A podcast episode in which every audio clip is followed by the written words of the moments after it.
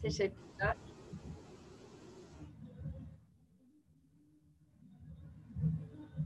Buyurun hocam. Teşekkür ederim. Ee, öncelikle hepiniz hoş geldiniz tekrar arkadaşlar. Bugün zaman yönetimiyle ilgili bir atölye, e, hani eğitim tadında bir atölye olacak aslında. Hani bir nevi birleştirdik ikisini. Ama e, umarım e, bittiğinde iyi ki de gelmişiz e, diyeceksiniz diye umuyorum. Şimdiden tekrar diyorum, sürçülisan ettiysek affola. E, ve yavaş yavaş başlayalım. Ekranımı paylaşayım. Ya bir de bilinçaltı eğitimleri e, vererek böyle ilerlediğim için ara ara böyle işte zaman yönetimi ya da kişisel gelişim eğitimleri, aslında bilinçaltı da kişisel gelişim ama e, onlar tabii biraz daha e, farklı oluyor. Şu an ekranım geldi sizlere değil mi? Gelmedi hocam şu anda. Şu an gelmedi. Geldi hocam, ekran geldi. Nasıl? Ekran görünüyor hocam. Tamam, güzel, süper. Ben göremiyorum. Bir kontrol sağlayın Göksel hocam, siz de isterseniz. Ondan sonra yavaş yavaş başlayalım. Buyurun hocam. Tamam, geldi size de. Teşekkür ederim. Evet, bir saniye bekleteceğim. Evet, zaman yönetimi eğitim atölyesiyle birlikteyiz. Şu an ekranın tamamını gösteriyor değil mi? Buradan tam ekrana geçemedim. Kenarda kaldı herhalde. Şimdi e, öncelikle şunu söylemek istiyorum. Zamanla ilgili çok hani konuşacağız ama hani biraz daha böyle interaktif geçmesini de istiyorum ben açıkçası. Bu benim için çok önemli. Çünkü hani zaman deyince ya da zaman yönetimi deyince aklınıza çok farklı şeyler gelebiliyor. O yüzden bol bol mutlaka söz alarak e, konuşabilirsiniz arkadaşlar. Daha güzel geçeceğine inanıyorum ben. Öncelikle benden, kendimden bahsedelim ama birçoğunuz zaten beni tanıyor. E, tanımayanlar için ufacık böyle e, kendimden bahsedeyim. Kişisel gelişme, modern yönetim e, eğitimini Ankara Gazi Üniversitesi İletişim Fakültesinden aldım arkadaşlar. Daha sonrasında e, etkili iletişim ve beden dilini İstanbul İşletme Enstitüsü'nden aldım. Bilinçaltı programlama eğitiminin ona bilinçaltı teknikleri adı altında bireysel olarak özel aldım. E, Bunun dışında kariyer farkındalığı koşu programına katıldım ve bu benim için aslında bir dönüşüm oldu. Çünkü kurumsal çalışmayı bundan sonra bıraktım ve kişisel gelişim eğitimlerine daha çok ağırlık verdim ben. Güçlü marka oluşturma stratejileri, yeni nesil marka ve reklamcılık eğitimi, başarı yolculuğu ve iletişim teknikleri gibi eğitimleri de Ee, sevgili Onur Tuğman'dan aldım, kendisi iletişim uzmanı. Ee, profesyonel koçluk macerasına da bu sene de resmi olarak adımımı attım ve e, şu anda aynı zamanda da profesyonel koç olarak da hayatıma devam ediyorum. E, halen de Anadolu Üniversitesi Sosyal Hizmetler Bölümü öğrencisiyim. İnşallah bu sene artık e, bitirmek istiyorum. Kısaca ben buyum. Evet arkadaşlar, zaman kavramıyla yavaş yavaş artık e, giriş yapalım istiyorum.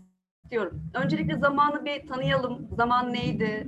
E, çünkü hani zaman deyince aklımıza sadece yetiştirmemiz gereken işler geliyor. İşte vaktinde hazırlamamız gereken e, sunumlar, yemekler ya da ne bileyim işte e, buluşacağımız randevular geliyor. Peki bu zaman tam olarak ne? Zaman insanın duyu organlarıyla algılayamadığı fiziksel, felsefi, psikolojik ve sosyolojik boyutları olan bir olgu ve gerçektir. Hani elle tutulamaz, görülemez ama o her zaman ve her an, her zaman yine içinde zaman geçen bir kelime. Ee, bizim e, içimizde, e, bizim ona yetişmemiz ya da onun bize yetişmesi kısmında biz daha çok bocalıyoruz biliyorsunuz. İnşallah bu eğitimle birlikte e, zaman bizi e, yönetirken biz e, zamanı nasıl yönetirizi Ee, öğrenmiş olacağız. Aslında arkadaşlar zamanı yönetmek kavramı için tam da yönetebileceğimiz bir olgu değil. Neden? Çünkü zaman hepimize eşit mesafede ya, zaten birazdan değineceğiz onlara.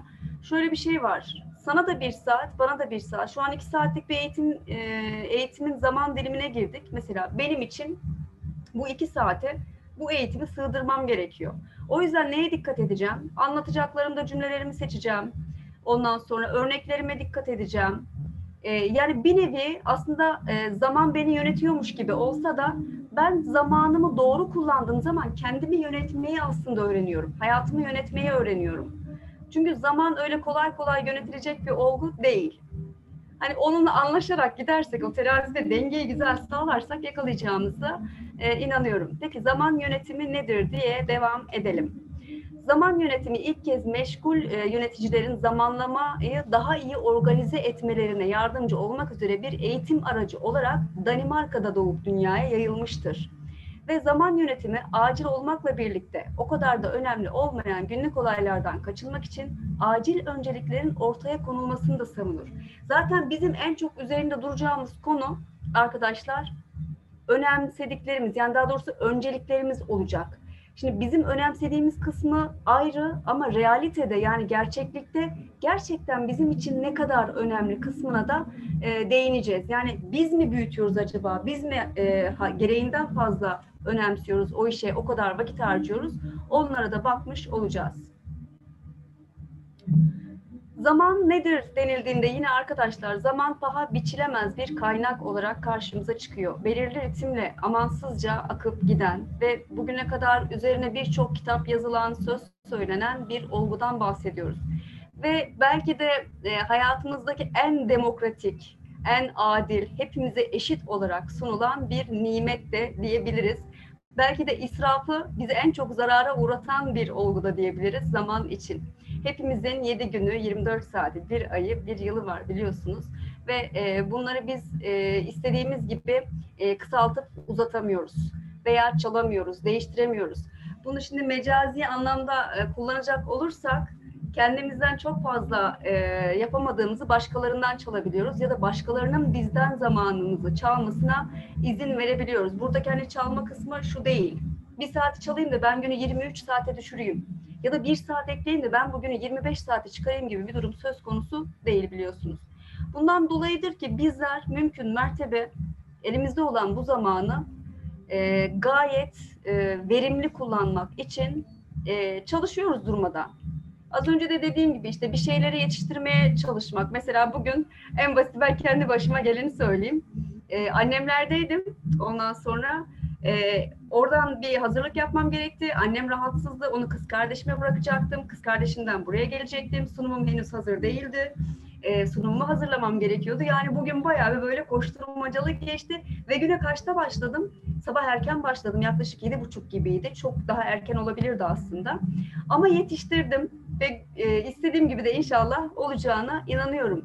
O yüzden burada hani e, önceliklerimizi belirleme kısmında bazen şunu da düşündüm. Acaba eğitimi bir hafta sonraya mı alsaydım diye böyle bir gel gitti yaşamadım değil. Neden? Çünkü fark ettim ki üst üste biraz böyle iş bindirmiş gibi oldum. İşte burada devreye şu girecek. Ben bir kendimle ilgili bir zamana ya da yapacağım işle ilgili bir zamana karar verirken gerçekten de önce onun benim hayatımda ne kadar öncelikli ve önemli olduğuna bakmam gerekiyor. Bu da bugünün benim aldığım bir dersiydi mesela. Mutlaka sizin de hayatınızda e, bu tarz durumlar oluyordur. Zaman bedavadır arkadaşlar. Para vermeyiz. Paha biçilemez. Aslında para veriyoruz. Nasıl? Ben bunu eğitimlerimde de aslında sık sık söylüyorum. Mesela şu an iki saatlik bir eğitimdesiniz ve bu iki saatin bedelini ödediniz ve sizin için çok kıymetli anlar bunlar değil mi? Ben zamanımı satıyorum, siz benim zamanımı alıyorsunuz ama aynı zamanda şu an vermiş olduğunuz bu iki saate de bir bedel ödüyorsunuz. O yüzden bu ödemiş olduğunuz bedelin hakkını vermek için de mesela ne yapıyoruz? Almış olduğumuz eğitimden öğrendiklerimizi hayatımıza geçirmeye çalışıyoruz. Hızlı gidiyorsam stop deyin, yavaşlatın beni. Çünkü ben bir başladım aktarmaya, artık kolay kolay susmam, bilginiz olsun. Mutlaka arada bir beni böyle bir e, şey yapın arkadaşlar, yavaşlatın. Evet, zaman bedavadır ama paha biçilemezdir. Ona sahip olamazsınız ama kullanabilirsiniz. Onu tutamazsınız ama harcayabilirsiniz. Bir kez kaybettiğinizde zamanı asla geri alamazsınız. Şu an, e, şu an diyorum mesela bir on dakika geriye sizi götüremem. Bunun için işte bilinçaltınıza inip regresyon yaptırmam gerekiyor. Ya da bir sene öncenize ya da çocukluğunuza gerçekten götüremem. O zaman ne yapacağım ben? Kaybetmiş olduğum, daha doğrusu kaybetmiş de demeyelim, geride bırakmış olduğum zamana bakarak, ondan aldığım öğretilerle, ondan aldığım derslerle önümdeki zaman dilimini nasıl kullanabilirim? Ben bununla ilgili çok rahat bir şekilde diğer eğitimlerimde de mutlaka bu örnekleri veriyorum. Kendimden çok fazla örnek veririm. Neden? Şu an kırk iki yaşındayım. Yok, çok açma sayı var. Sesi kapatabilir miyiz arkadaşlar? Ben buradan kapatabiliyor muyum? Bakayım. kapandı herhalde. Hı. Ben kendimden çok örnek veriyorum bununla ilgili. Ne veriyorum mesela? Dediğim gibi şu an kırk iki yaşındayım. Ee, erken bir evlilik yaptım. Daha sonrasında işte erken yaşta anne oldum. Ee, onların getirdiği bir sorumluluk vardı. Yarım kalan bir tahsilim vardı.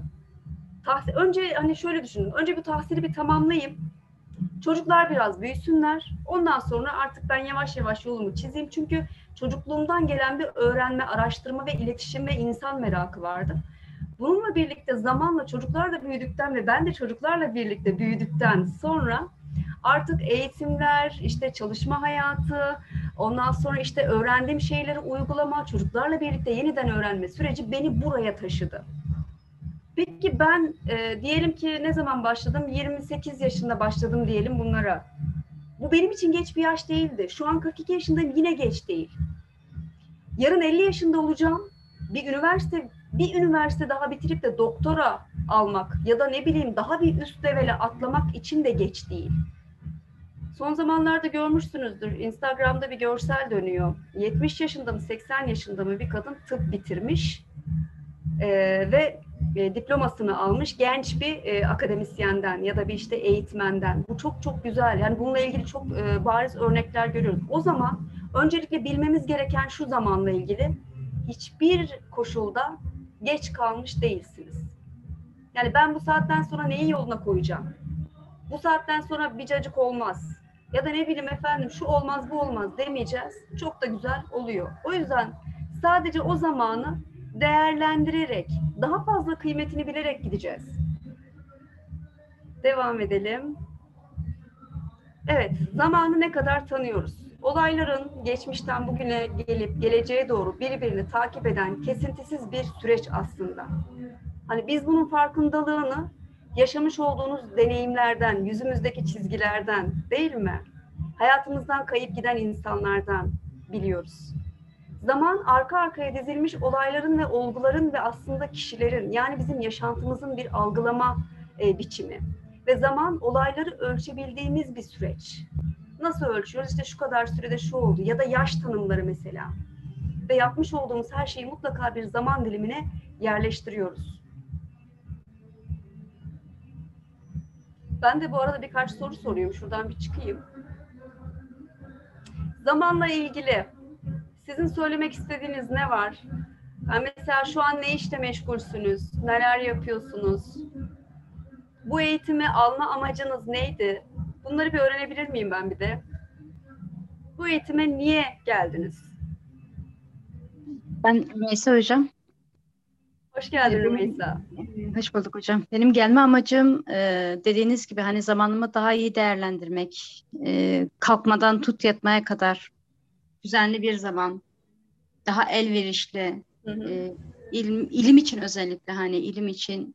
Hı. Çünkü kısa yaşıyoruz dünyada. Hani yaşadığım süreci daha e, güzel değerlendirmek diyeyim ben. Elimdeki sermayeyi güzel kullanmak. Evet, zaman güzel bir sermaye. Doğru kullanıldığı zaman, doğru söylüyorsun Rümeysa. Peki başka kimler söylemek ister? Gelme amacınız ne? İşinizle mi ilgili, özel hayatınızla mı, eğitim hayatınızla mı ilgili? Evet, erteleme sorunuyla ilgili çok şikayet ben de duyuyorum. Kesinlikle öyle. Başka? Ben de ertelemeyle ilgili. Çünkü çok eğitimler aldım. Ama Hı. böyle böyle telaşa giriyorum. Ee, ay onu ya, bir de ben yazarak daha çok öğrenebiliyorum. Ay bunu yazmam lazım. Ay yok onu yapmam lazım. Dört çocuğum var. Sonra bakıyorum bir sürü şey yapmışım ama o eğitimle alakalı yapmak istediğim bazı şeyi çok az yapmışım ya da o gün olmamış. O zaman sanki hiçbir şey yapmamışım gibi geliyor. Böyle nedenler hani nasıl ayarlayabilirim? Biraz de kendi kendi içimde bir panik yapıyorum. Onu da bilmiyorum. Bazen yazmaya başladım artık. Sonra bakıyorum çok şey yapıyorum aslında. O zaman yani bugünün bakıyorum. En çok not tutanı Arzu olacak herhalde. Öyle görünüyor. Yazmayı çok seviyorsan. Ama evet, evet yani acelecilik kesinlikle zaman dilimi yani zaman e, yönetimi kısmında maalesef e, en çok hani ayağımıza takılan. Şimdi diyorlar ki mesela ertelemek çok büyük bir sorun. Aslında acelecilik de çok büyük bir sorun. Yetiştirememe kaygısı ya da bir sonraki işe başlayamayacağı e, ya da son anda bir şey olacakmış e, korkusu, kaygısı, yani daha doğrusu genel anlamda bunların tamamı neye giriyor? Kaygı bozukluğuna giriyor. Aslında biz mesela bilinçaltı çalışmalarında kaybetme konusu üzerinde, yani kaybetme korkusu üzerinde çok duruyoruz ama bizim en çok karşılaştığımız noktalardan biri ki zaman yönetiminin içinde kesinlikle bu da var. Zaman kaybetme korkusu. Bu da en derinde nereye kadar gidiyor? Ölüm korkusuna kadar dayanıyor. Ama genel anlamda gerçekten de insanlar zaman kaybetmekten artık e, korkuyorlar. Neden? O kadar hızlı ilerliyor ki artık. Ben çocukluğuma gidiyorum mesela. Benim çocukluğumda gerçekten kış çok uzun sürerdi. Yani o kadar uzun sürerdi ki yani böyle o e, normalde hani kışın günler kısalır, yazın uzar ya, ama o kısa dediğimiz zaman dilimi bile aslında ne kadar uzun gelirdi. Oysa şimdi bir bakıyorsunuz iki bin, bakın iki binli yıllara geçmişiz. iki bin on, iki bin yirmi, yarın iki bin otuz olacak. Zaman o kadar hızlı e, oldu ki insanlar çok hızlı yaşamaya başladı. Bir şeyleri yetiştirme telaşı, acele etme, e, bir şeylerin işte üst üste gelmesi, onu yapayım derken başka birini kaçırması. Böyle yaptığı zaman da ne oluyor? Kişi kendine geç kalmaya başlıyor. Neden? Yetiştirmeye çalıştığı şeyler aslında önemsemesi gereken şeyleri arka plana atmasına sebep olabiliyor. Bunların en başında şunlar geliyor. İşte ev işlerine yetişme, yapılacak işleri yetiştirmeye çalışma, çocuklara yetişmeye çalışma, e, sorumlulukları mesela atıyorum normalde özelinde üç sorumluluğu varsa bunun üzerine ek yük bindirme gibi şeyler maalesef e, bizim zamanla ilgili problemlerimizin büyümesine sebep oluyor diyebiliriz çok rahatlıkla. Devam edelim.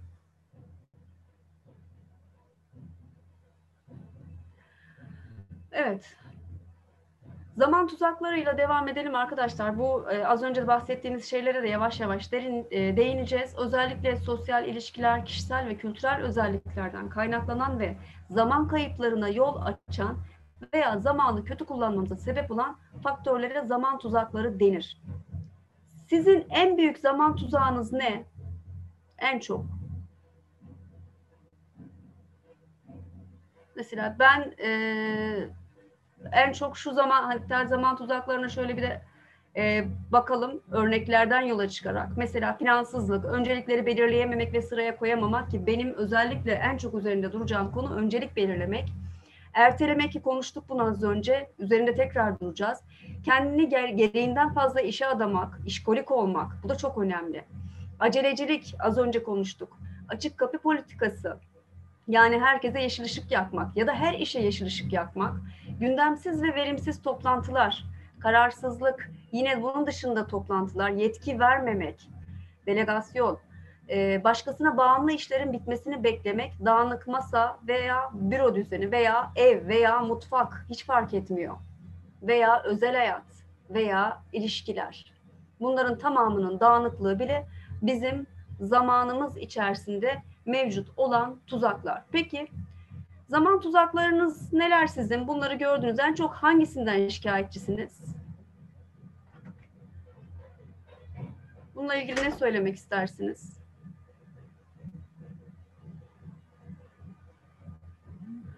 Akıllı telefon, yani ne diyeyim ki, bir çıktığına pişman mıyız değil miyiz? Bazen diyorum ki numaralı normal telefona döneyim ben, şu akıllı telefon, ama artık herkesin elinde akıllı telefon olduğu için böyle bir şey imkansız. Evet, sosyal medya, yani ben dahi bazen o Reels videolarına öyle bir takılıyorum ki bir bakmışım yarım saat geçmiş, yarım saattir on beş saniyelik Reels videoları izliyorum. Kararsızlık, erteleme, üşengeçlik kesinlikle Süheyla. Bunların bir tanesi başladı mı zaten? Kararsızlık ertelemeyi getiriyor, erteleme üşengeçliği getiriyor. Kesinlikle öyle dalıyoruz, gidiyoruz. Bunların aslında e, tamamı için birbirini tetikleyen unsurlar diye, e, diyebiliriz. Hepsine zaten tek tek değineceğiz. Söz alarak da katılabilirsiniz arkadaşlar. Şöyle ben sunumuma geçeyim tekrar. Evet. Şuradan. Arkadaşlar zaman tuzakları kısmında benim en çok üzerinde duracağım konu kişiden kaynaklanan zaman tuzakları. Yani kendimizle alakalı durumlar. İşten kaynaklanan zaman tuzakları var. Yönetim anlayışından kaynaklanan zaman tuzakları var. Örgütsel yapı ve politikalardan kaynaklanan zaman tuzakları da var. Bunların tamamına değilse bile özellikle dediğim gibi bizim e, günlük ve iş hayatımızı en çok etkileyen faktörlere değinmeye çalışacağız. Kişiden kaynaklanan zaman tuzakları için ne diyebiliriz? Kişinin kendi inanç, tutum ve davranışlarının sonucunda ortaya çıkar. Bizler davranışlarımızın toplamıyız aslında, değil mi? Alışkanlıklarımızın toplamıyız. Dün edindiğimiz bütün alışkanlıklar bugünkü beni oluşturdu. Dün yaşadığım bütün deneyimler, zamanla ilgili, işle ilgili, özel hayatla ilgili hepsi beni oluşturdu. Bugünkü beni ortaya çıkardı. Ve ben bugün o tarlaya, yani mesela şu an yarın bugünü geçmiş olarak göreceğim ben. Ve ben bugün bu tarlaya ne ektiysem yarın onu biçmeye başlayacağım. Zamanı da bir tarla gibi düşünebilirsiniz arkadaşlar. Gelecek tarlanıza ne ekmeyi düşünüyorsunuz? Onu nasıl verimli kullanabilirsiniz? Ne kadar suya, ne kadar güneşe, ne kadar gübreye, neye ihtiyacı var o tarlanın, biliyor musunuz? Ve o tarlanın özünde insan var, biliyorsunuz. O zaman sana ait. Verilmiş ama onun da belli bir şeyi var, yani sonsuza kadar yaşamayacağız. Bunları da geçeceğiz inşallah. Bakalım ne diyoruz? Şuradan da ben bir yandan chatime bakayım. Evet, kayıt olacak mı Meysa'cığım? Ee, sıkıntı yok onda. Teşekkür ederim Göksel Hocam. Evet, öz disiplin yokluğu. Arkadaşlar bu bizim kendimizle ilgili en büyük e, sıkıntılarımızdan biri.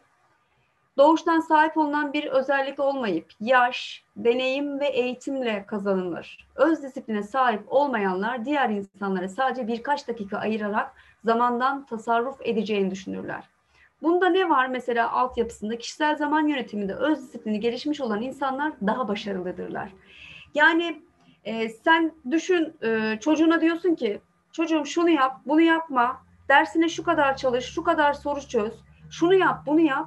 Yani o çocuk sana dönüp de dese ki anne sen zamanında bulaşığını yıkıyor musun? Anne sen işe hiç geç kalmadın mı? Anne sen işlerini zamanında yetiştirebiliyor musun? Anne şu anne bu dese ne cevap vereceğiz? Bu da var yani. Sen kendini ne kadar disipline ediyorsun ki çocuğa o disiplini e, aşılamaya çalışıyorsun. Temsili söylüyorum. Elinde telefon, kanepende uzanmışsın veya oturmuşsun. Telefonla uğraşıyorsun.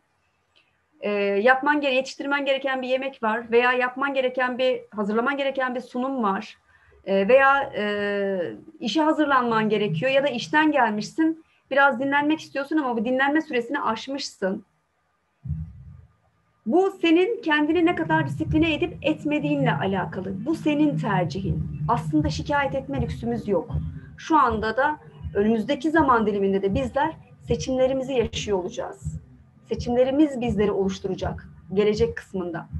Önceliklerini belirlerler ve zaman yönetimine girmezler. İhtiyaç duymazlar ki. Çünkü önceliğinin ne olduğunu biliyor, farkında.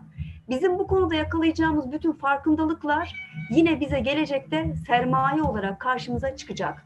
Doğru zamanda doğru işler yaparak kendileri zaten zamanı yönetirler. Yapılması gereken şeyi zamanında yaparsan ertelemezsin. Yeniden planlama yapmak zorunda kalmazsın, planlarına sadık kalırsın. Bu eğitimden önce ben e, Instagram'da şöyle bir şey paylaştım, anket yaptım. Dedim ki zamanı, zaman yönetimi mi yani önemli sizin için yoksa planlı yaşamak mı? Bir baktım planlı programlı işte çalışmak ya da yaşamak. Yani planlı ve programlı olmanın öncelikli olduğunu söyleyen çoğunluktaydı. Ama gel gör ki bu işin içine girdiğin zaman bir bakıyorsun kişi zamanını nasıl verimli kullanacağını bilemediği için sürekli plan değiştiriyor. Planlarına sadık kalamıyor. Ve bu ne yapıyor? Yeniden yeniden plan hazırlamak veya plan üzerinde değişiklik yapmak yeni bir zaman kaybına sebep oluyor. Bunun hesabını, kitabını yapamayınca da ne oluyor? Zaman yönetimi kısmında sıkıntıya giriyoruz. Peki bugüne kadar hiç böyle bir zaman yönetimiyle ilgili kitap okuyup, e, ne bileyim işte bir seminere katılıp e, veya var olan kurallardan herhangi birini uygulayarak başarı elde ettiğiniz zamanlar oldu mu arkadaşlar? Ya mesela şunu denedim, şöyle bir sonuç aldım ama devam edemedim gibi örnek.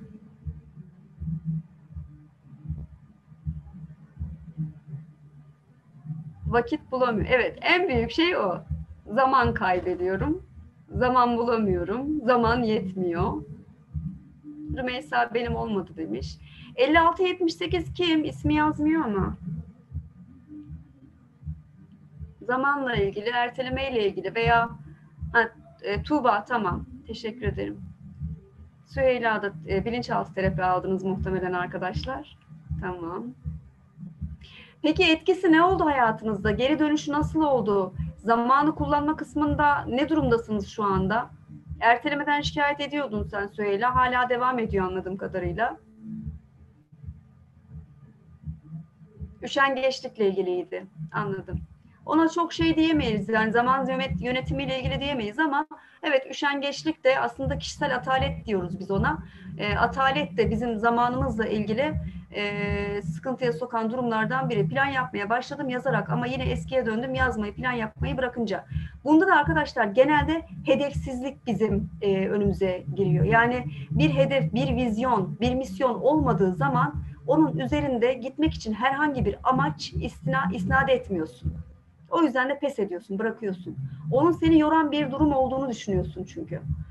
Hani sen bunu düşünmesen bile alttan alta, alttan alta ya erteleyerek, ya bırakarak ya da vazgeçerek. Şimdi şöyle bir kural var, mutlaka duymuşsunuzdur, yirmi bir gün. Bir şeyi yirmi bir gün boyunca her gün, bir gün dahi aksatmadan yaptığınız zaman beyin otomatik olarak onu algıladı ve daha sonra da onu bir alışkanlık haline getirdiği söyleniyor. Hani bunu denemişler ve ispatlamışlar ama şahsen ben e, daha çok yirmi birden ziyade onu pekiştirmek için kırk iki gün e, bu çalışmaları yapmanızı tavsiye ederim. Bireysel hedeflerin belirsizliği de yine zaman tuzaklarından bir tanesi. Erteleme ve oyalama. Erteleme nedenleri neler? Bazı işlerin hoşa gitmemesi. Yani o işi yapmak zorundasın ama yaptığın iş hiç hoşuna gitmiyor. İşin sonuçlarının beklenildiği gibi çıkmayacağına olan inanç. Bizi ne yönetiyordu? İnançlarımız değil mi? İnandığımız şeyler, korkularımız. İşin nasıl yapılacağının bilinmemesi, önceliklerin belirlenmesindeki kararsızlık ki buna da geleceğiz zaten karar verme süreciyle ilgili. Zor işlere başlama konusunda duyulan çekingenlik.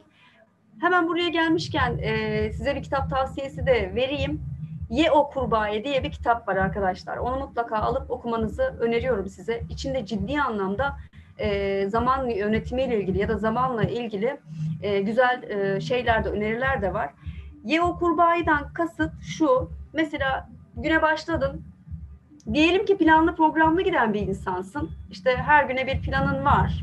Ya da haftalık programlar yapabiliyorsun. Bu programları yaparken önceliğini o günün sana en yük gibi gelecek ya da en ağır gelecek işine önceliği verdiğin zaman diğerleri sana çok hafif geçecek, gelecektir. Ve bu da sana e, o günü hem daha rahat, daha az yorulmuş, çünkü sabah daha enerjiksin ya, algıların da daha açık, daha rahatsın. Düşünsene, en büyük iş neydi? Temsili söylüyorum, işte e, yetiştirmen gereken birkaç tane dosya vardı, evrak vardı. Veya evde yapman gereken bir iş vardı. Öğleden sonra bir randevun var ve ona e, gitme gitmen gerekiyor ama öncesinde daha büyük seni bekleyen evde bir iş var.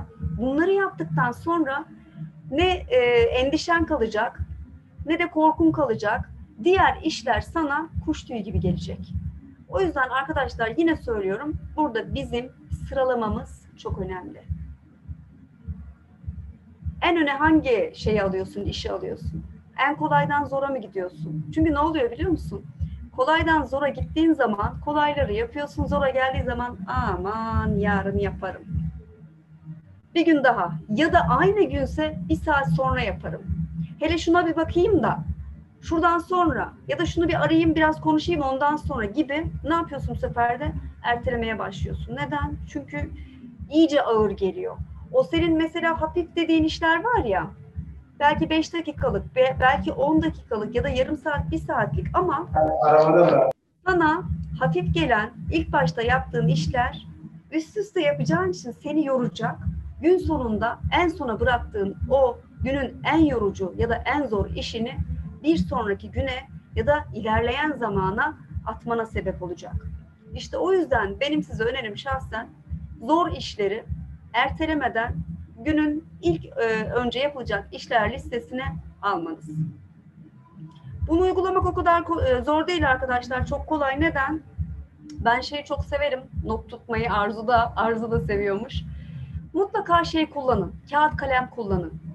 Ya da telefonunuzda artık hani akıllı telefon e, şeyi geldi ama akıllı telefonun şöyle de bir güzelliği var sonuçta. E, hatırlatıcısı var. İçinde birazdan değineceğiz zaten. Ne var başka? E, not yazabiliyorsun.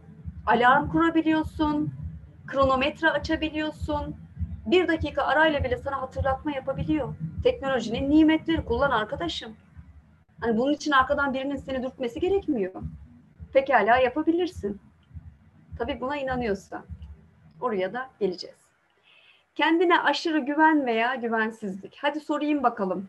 Kimler kendine çok güveniyor ya da hiç güvenmiyor?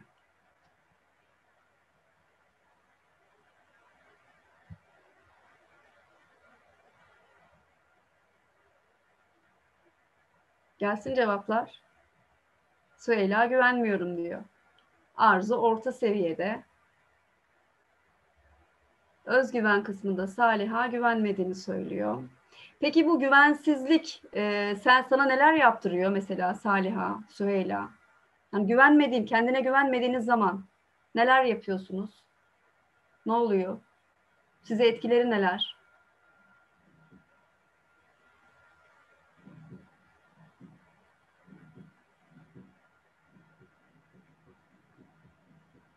Başarısızlık korkusu. Rümeysa da güvenmediğini söylüyor. Peki hiç şöyle kendinize böyle güvenerek yaptığınız şeyler neler, başarılı olduğunuz, bu konuda kesinlikle ben çok iyiyim dediğiniz şeyler olmadı mı?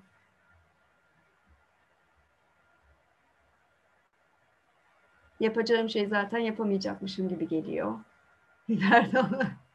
Bu da çok iyi, çok güzel, harika. O da bir şey. Kesinlikle biber dolmasını iyi yapamayanlar da var Süheyla. Arzu yemek yapmak çok güzel.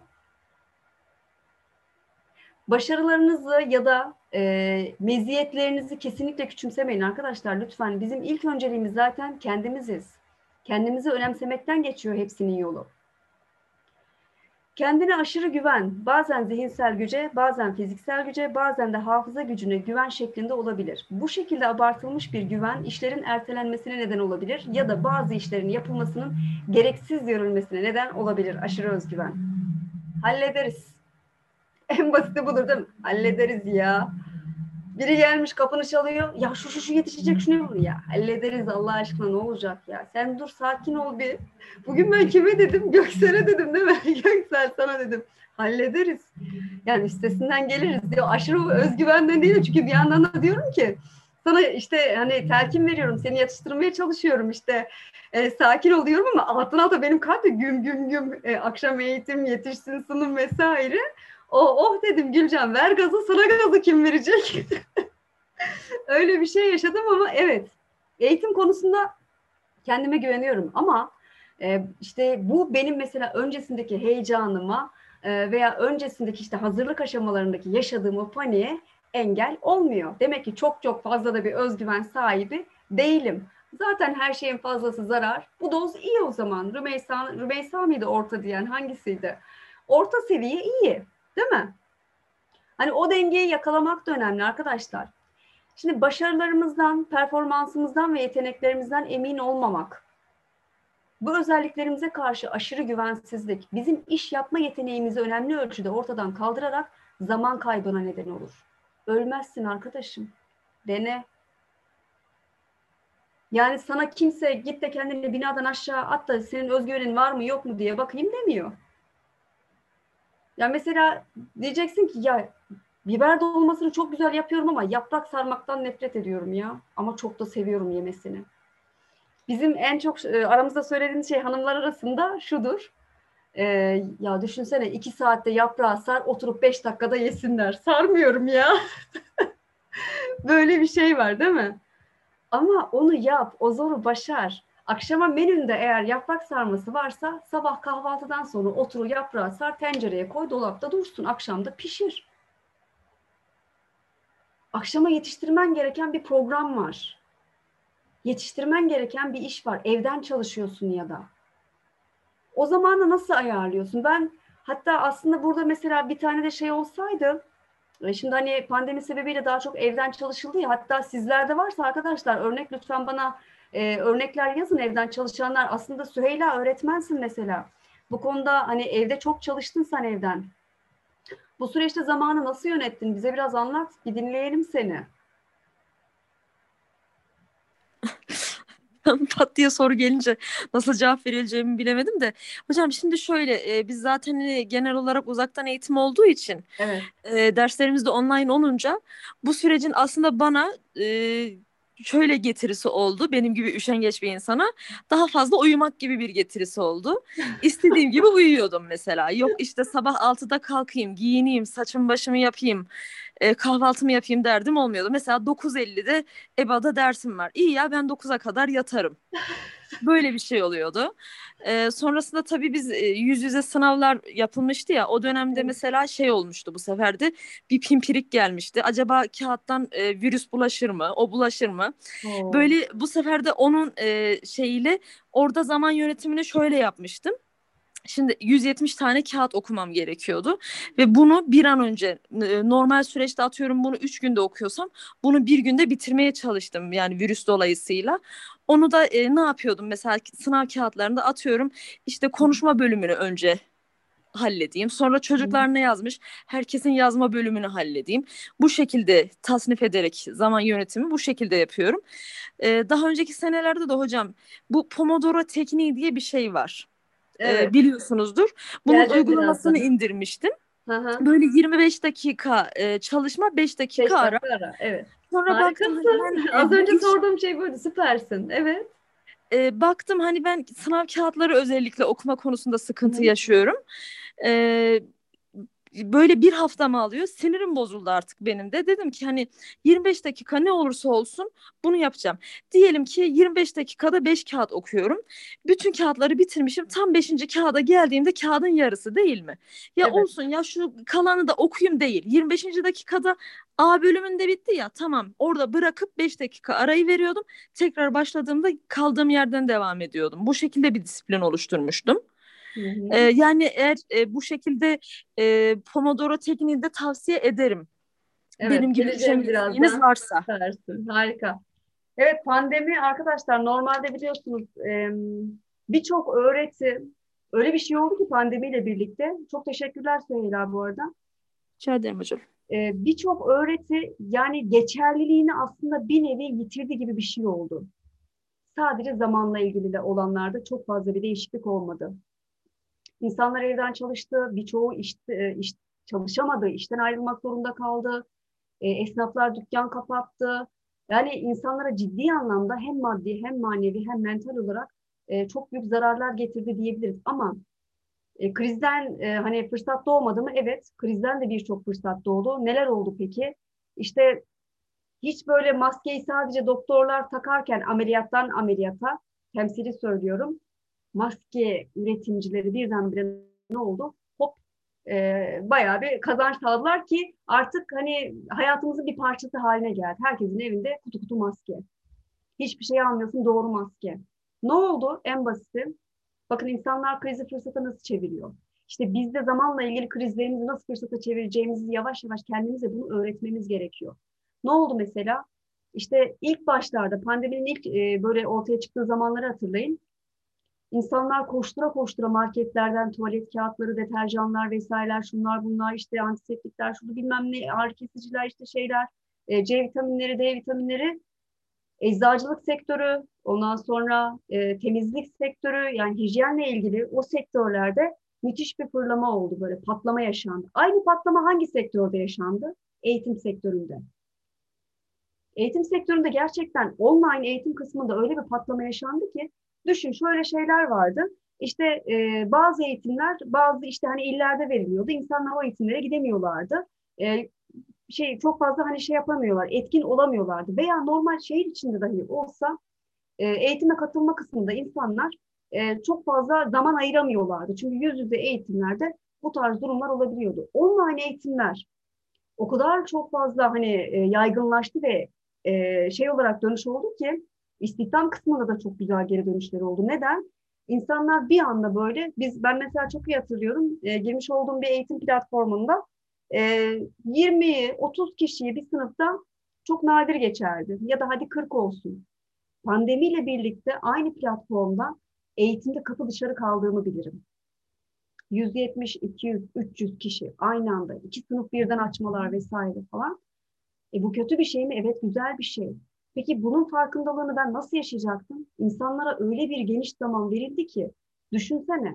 yirmi dört saat evdeydim. Şimdi herkese soruyorum ben. Geçtiğimiz bu bir buçuk yıl içinde, evde bulunduğunuz bu pandemi döneminde ailenizle birlikte nasıl zaman geçirdiniz öncesine göre? Herkes, çoğu evdeydi. Bazı eşler çalışmada evdelerdi. Çocuklar okula gitmediler, evdelerdi.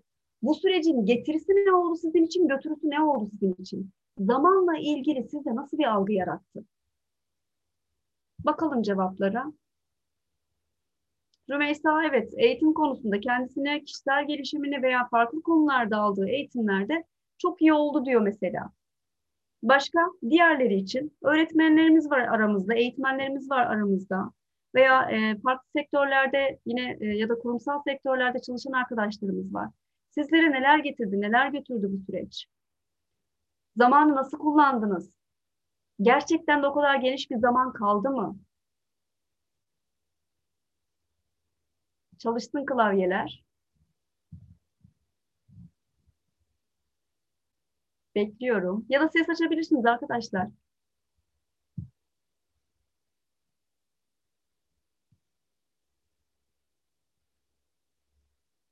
Yok mu yazan? Aa, süpersin Arzu. Evet, harika. Farklı farklı tecrübeleri, farklı farklı deneyimleri beraberinde getirdi. Kesinlikle öyle.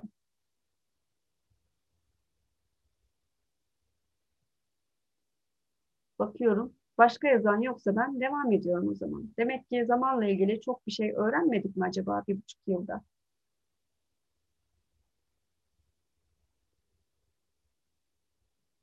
Evet. Çok fazla zamanı kullanma kısmında çok fazla zaman olduğunu gördüm. Bu da güzel. Tamam. Birazdan o zaman tekrar ona döneceğiz. Evet. Nerede kaldık? Bakayım tekrar çekime.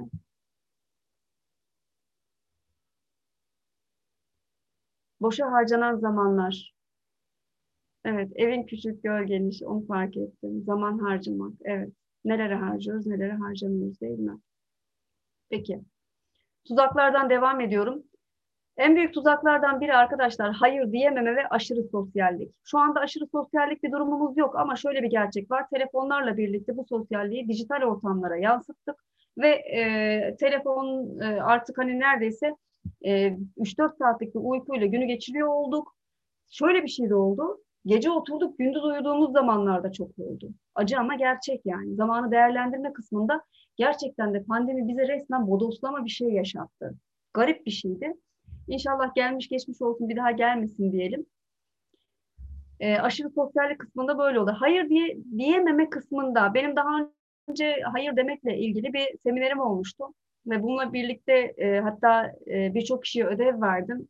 Size de şimdi vereceğim. Hayır diyemediğiniz şeyleri mutlaka yazın arkadaşlar. Nelere e, evet diyorsunuz, nelere hayır diyorsunuz, kimlere evet diyorsunuz, kimlere hayır diyorsunuz. Ama benim hayır diyememe kısmında en çok önemsediğim konu kişinin kendine hayır demesi. Hangi konularda kendine hayır diyebiliyorsun? Ya da hangi konularda kendine evet diyorsun? Burası da çok önemli. Çünkü senin bir kişiye hayır veya evet demen senin kendine olan hayır ve evetinden geçiyor.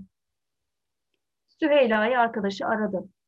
Okuması gereken yazılı şeyler var. Testler var, sınavlar var, sonuçlar var ya da e, ders verecek, onun şeylerini, sunumunu hazırlıyor. Arkadaşı arada telefonda konuşuyor, konuşuyor, konuşuyor. Süheyla onu dinlemeye devam ediyor. Süheyla öncesine kendisine hayır demiyor bakın. Normalde Süheyla kendisine şunu diyebilir. Onu şu an dinlemek zorunda değilsin. Lütfen kibarca ona şu an müsait olmadığını, müsait bir zamanda geri dönüş yapacağını söyle ve o telefonu kapat. Bu komutu ben kendime vermediğim sürece karşımdakine de ben hayır diyemem. Ve belki yarım saat, bir saat konuşa konuşa konuşa o zamanı öldürdüm. Evet, kibarca hayır deme yollarına neymiş? Bu konuyu pek iyi bilmiyorum. Bunu benden daha iyi e, yapabilecek birine ihtiyacınız var. Keşke dün sorsaydınız, bunu yapabilirdim. Ancak şu an kendimi başka işe vermiş durumdayım. Şu anda X'in acil bir işini yapmaktayım. Başka bir sefere size yardımcı olabilirim. O zaman sorsanız. Burada bir dakika bakayım. Şurada ıı, kaçırdığım bir yer var mı? Yok. Tamam. Evet, hayır deme kısmında dediğim gibi arkadaşlar, o iyi yollu hani kişiyi reddetme kısmını da aynı şekilde senin kendine olan evetlerin belirleyecek. Senin kendine verdiğin değer, zamanına verdiğin değer, kendine verdiğin önemden geçiyor hepsinin yolu.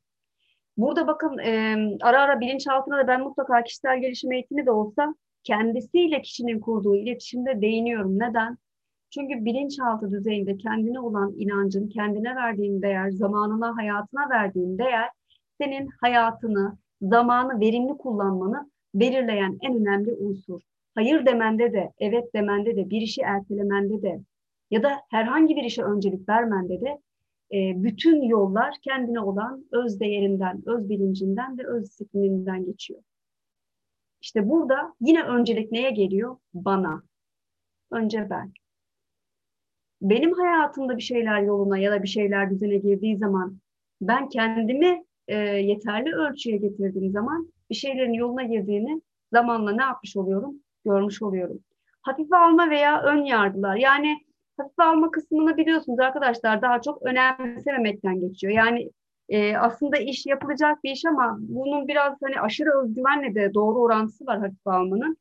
Yapacağınız bir işi ama şu da olabilir.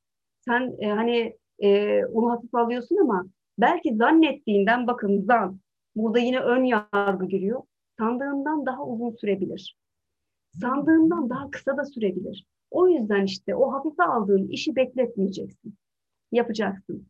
Önceliklerin belirsizliği. En başından ne dedim? Benim en çok üzerine duracağım konu zaman yönetimi eğitimlerinde veya seminerlerinde kesinlikle önceliklerin belirlenmesi geliyor. Birazdan onlara zaten daha çok değineceğiz. Ee, bu arada yorulan, şey yapan varsa e, bir on dakika mola verelim veya kırk beşte verelim. Daha sonra devam edelim. Ne diyorsunuz? Bakayım chatimize. Evet, Tuğba demiş ki pandemide telle iletişim gereksiz sosyalleşmeye sebep oldu. Çok haklısın Tuğba. Yani sen de Kur'an-ı Kerim eğitmenisin. Ee, şeyde Kur'an kursunda devletin. Ee, o süreçte seninle biliyorsun e, farklı alanlarda da çalışmalarımız oldu. E, ve bu süreci sen de gerçekten çok yakından takip ettin. Çok iyi biliyorum. E, kesinlikle fazlaca evden sosyalleştik. WhatsApp, görüntülü aramalar, arkadaş ve yakınlarla hayır diyemedik. Birçok kişiyi zaten görüşemediğimiz için kıramadık. E, ve üst üste üst üste diğer işleri ertelemek durumunda kaldık. Evet, Süheyla çok güzel. Hayır diyebilmek için gereksiz bilgiler vermek de sıkıntı. Kesinlikle öyle. Yani çok fazla açıklama yapmak zorunda değilsin. Bu senin özelin çünkü. O an yapman gereken bir iş var. Lütfen işi değil, görüşmeyi ertele. Çünkü o işi ertelediğin zaman o kişiyle görüşmeyi yaptıktan sonra o yine sana yük adledecek. Ve ne olacak? Bu sefer de bu ertelediğimiz şeyler zamanla neye? Üşenmeye, kişisel atalete vesaire gibi daha fazla senin üzerine zamanla ilgili yük binmesine sebep olacak. Önceliklerin belirlenmesi kısmında evet, önceliklerin yer değiştirmesi zaman tuzaklarının en büyüğü.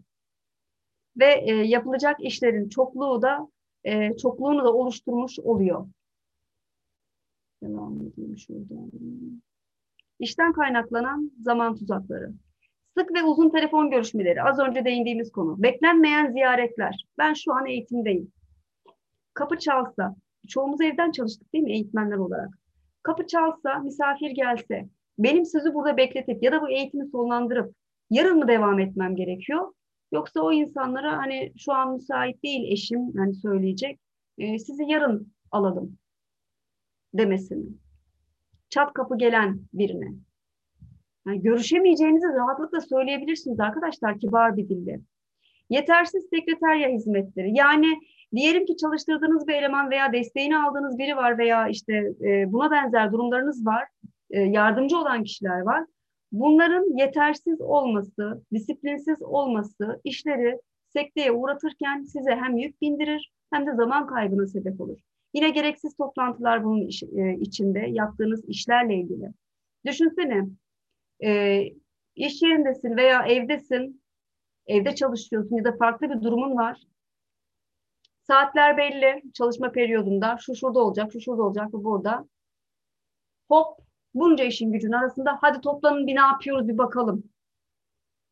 Bunlara arkadaşlar ne kadar az yer verirsiniz, hatta normalde hiç yer vermemeniz gerekiyor. O kadar çok zamandan tasarruf edersiniz. Örgütsel belirsizlik ve kriz durumları da yine bunların içerisinde yer alıyor. Şimdi hemen bununla şey yaparken bir tane uygulamayla arkadaşlar devam edelim.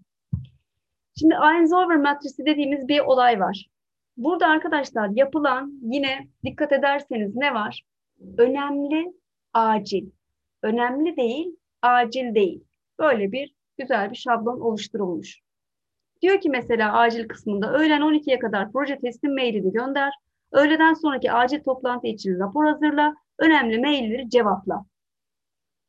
Bu kutu içerisindeki şeyler benim için aciliyeti olan konular. Şimdi şöyle düşün.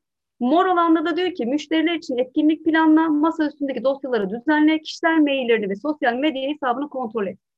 Şimdi benim şu acildeki yani pembe alandakiler dururken mora öncelik verirsem ne olur? İşlerim sekteye uğrar mı? Uğrar. Bunu yapıyoruz arkadaşlar. Bunlar hani e, öylesine verilmiş örnekler ama normal günlük yaşantımızda, ev yaşantımızda, iş yaşantımızda ya da özel hayatımızda biz bunları yapıyoruz. Çocuğumla ilgili bir problem var. Hallolması gerekiyor ve aciliyeti var. Ertesi gün için bir plan yaptın. Ama ertesi gün oluyor. Bu sefer de bir arkadaşın arıyor seni. Diyor ki ya böyle böyle çok özledim. Geleyim de bir çay içelim. E sen diyorsun ki yani sen ona hayır demiyorsun. Diyorsun ya böyle böyle çocuğun şeyi vardı ama aman neyse gel yaparım. Oturup iki lak lak yapalım. Zaten şey de kalktı. Yasaklar da kalktı. Hatta dışarıda buluşalım da bir de alışveriş yapalım. Gezelim tozalım. Hem ne oldu ne bitti onları konuşuruz. Kim ne yapmış, ne etmiş? İşte arkadaşlar gerçekten de sadece iş değil, iş yaşantınıza, özel hayatınıza, sosyal hayatınıza, ailenizle ilgili olan ilişkilerinizle ve iletişimde aciliyetini, önem sırasını belirlediğiniz zaman şunu yapın ya, mesela dört tane kutucuğu oluşturun, bir yazın bakalım gerçekten. Çünkü ben yazmanın gücüne gerçekten çok inanıyorum. Ne oluyor biliyor musun? Gerçeği yüzüne öyle bir çarpıyor ki senin. Ben ne yapıyorum ya dedirtiyor. Çünkü düşünce gidiyor. Ben e, hani şuna da çok önemsiyorum. Söz uçar yazı kalır arkadaşlar. Yazın. Telefonda chat yapıyorsun WhatsApp'ta ya. Not defterini aç. Not defterine bir yaz. Mutlaka gözüne ilişecek. Ya da al eline bir kağıt kalem yaz. Yani. Bunları not alabilirsin. Kriz çözmeye çalışmak. İşte kriz yönetiminde, kriz yönetimiyle ilgili de eğitimimiz olacak Tuğba. Senin üzerine vazife mi? Bu senin yapman ya da senin çözmen gereken bir şey mi? Buradaki yönetici sen misin? Burada sana ne kadar, nasıl bir rol düşüyor? Oradaki senin rolün ne? Bu senin önceliğin mi? Bu sana ait bir kriz mi? Yani evet hocam sen... bu çok önemli. Yani bize ait mi, değil mi kısmı. Ama şöyle hani eğer kişisel olarak genellikle ya da bir kere bile siz bir şeyi çözebilmişseniz şöyle bir misyon yükleniyor. Bir defa daha olduğunda o krizi sizin çözmeniz bekleniyor.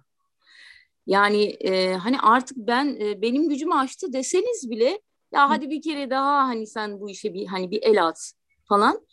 O işi bir kere daha el attığınızda artık iş e, o kadar karışık bir iş ki. Siz de e, bunu hadi el at diye rica eden kişiyle siz bile yani e, şey bir krize düşebiliyorsunuz. Ya bu çok evet. Ciddi bir şeye dönüşebiliyor. Tabii hayret ediyorsunuz. Hani siz bir şeyleri düzeltmeye çalışırken e, yeni bir yani, sorun aralanıyor. Evet çok farklı bir şeyin içine düşüyorsunuz ve artık günlerinizi alıyor. Siz suçlu duruma düşüyorsunuz vesaire vesaire. Yani e, herhalde böyle bir şeylere uzaktan bakmak lazım. Yani. Ee, e, şöyle Burada yapacağımız şey hayır demek Tuğba.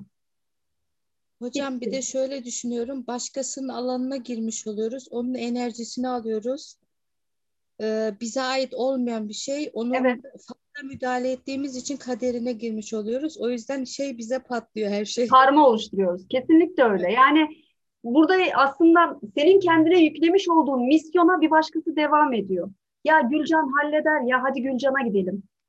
Göksel halleder, Göksel'e gidelim. Aman boş ver. E işi vardır onun. Ya bir beş dakikasını bize ayırır. Hayır efendim, Göksel ayıramaz.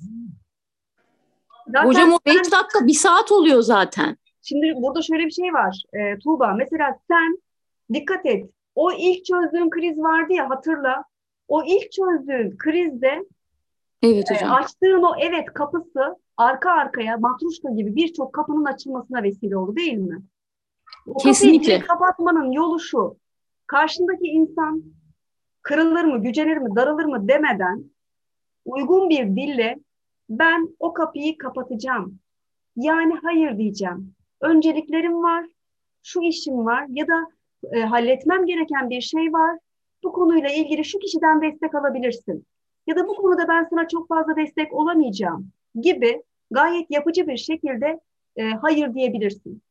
O kapıya da bak şöyle bir şey var. Şimdi sen kriz kısmında kapıyı araladın. Herkes o işi, ışığı gören girdi. Işığı gören girdi. E diyorsun ki nasıl kapatacağım? Nasıl evet dediysen, o kapıyı açtıysan öyle hayır deyip o kapıyı kapatacaksın. Şimdi burada zaten yani inşallah yapabilirim. Yapacaksın, yapabilirim değil. Yapacaksın. Burada şöyle bir şey var zaten. Az önce öz değerden bahsettik ya. Senin kendine evet. vermiş olduğun değerle alakalı bu durum.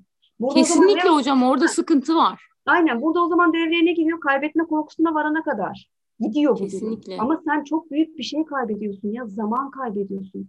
Senin evet. ilgilenmen gereken çocuğun var, ilgilenmen gereken işin var, ilgilenmen evet. gereken eşin var, ilgilenmen evet. gereken evin var. O zaman sen evet. burada acil, acil değil, önemli, önemli değil, önemli değil kısmına bunları bir yaz bakalım, ortaya nasıl bir tablo çıkıyor. Evet. Daha birçok tabloları oluşturmaya geçeceğiz birazdan. Bakın çok güzel bir cümleydi bu. Hatta sunun içinde vardı.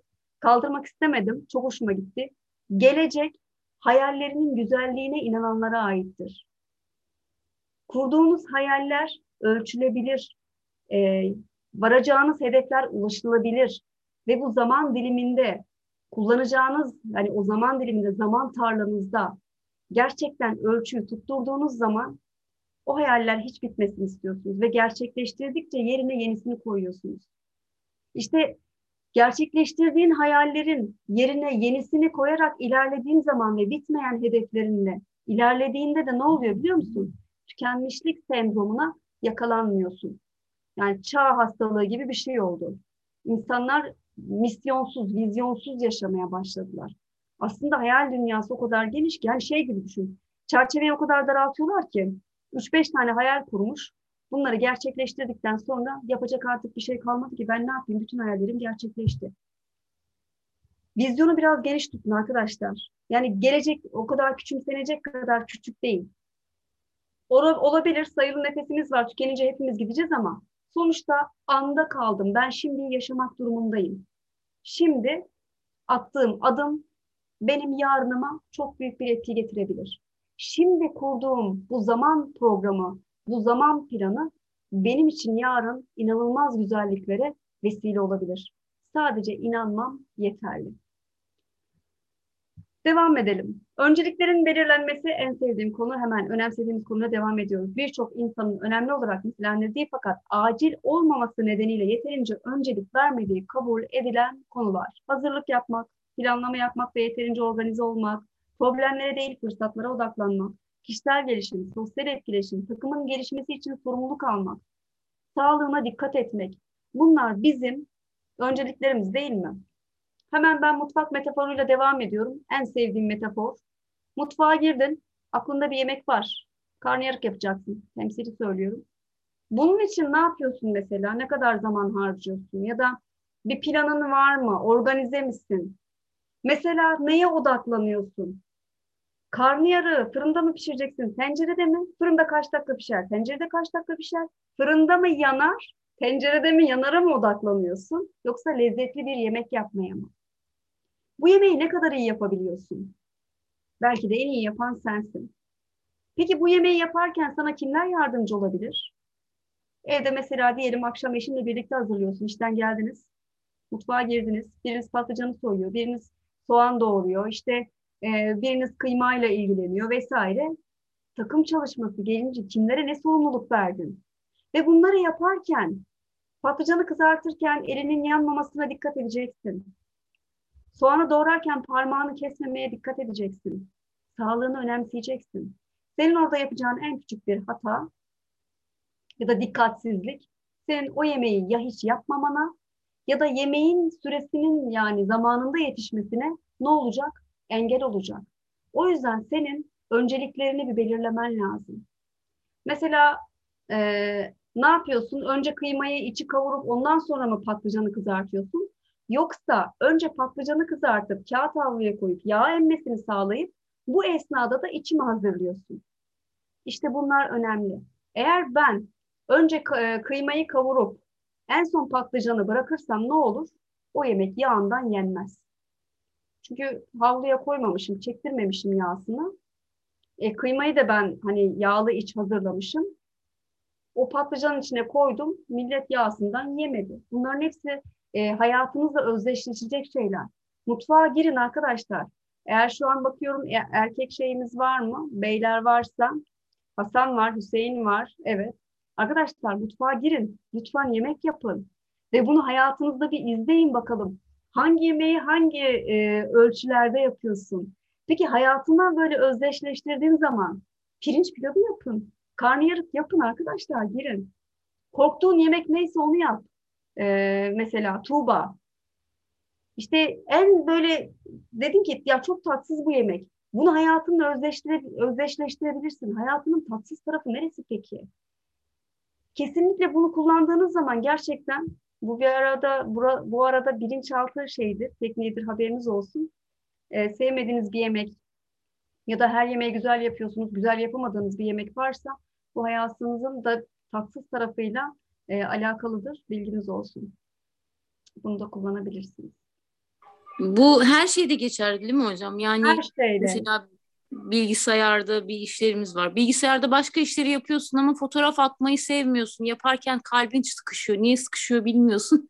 En iyisi yapmayayım diyorsun. Telefon fotoğrafla doluyor örneğin. Hı hı. Birikiyor, birikiyor, birikiyor. Sonra temizlemekle uğraşıyorsun vesaire. Evet, evet hocam. Evet, hepsi her şeyde. Yani diyorum ya yani gerçekten e, şimdi bizim mesela kişisel gelişimde ya da işte profesyonel koçlukta metafor olarak kullandığımız şeyin adı aslında e, tasavvufi e, boyutta tefekkür demek.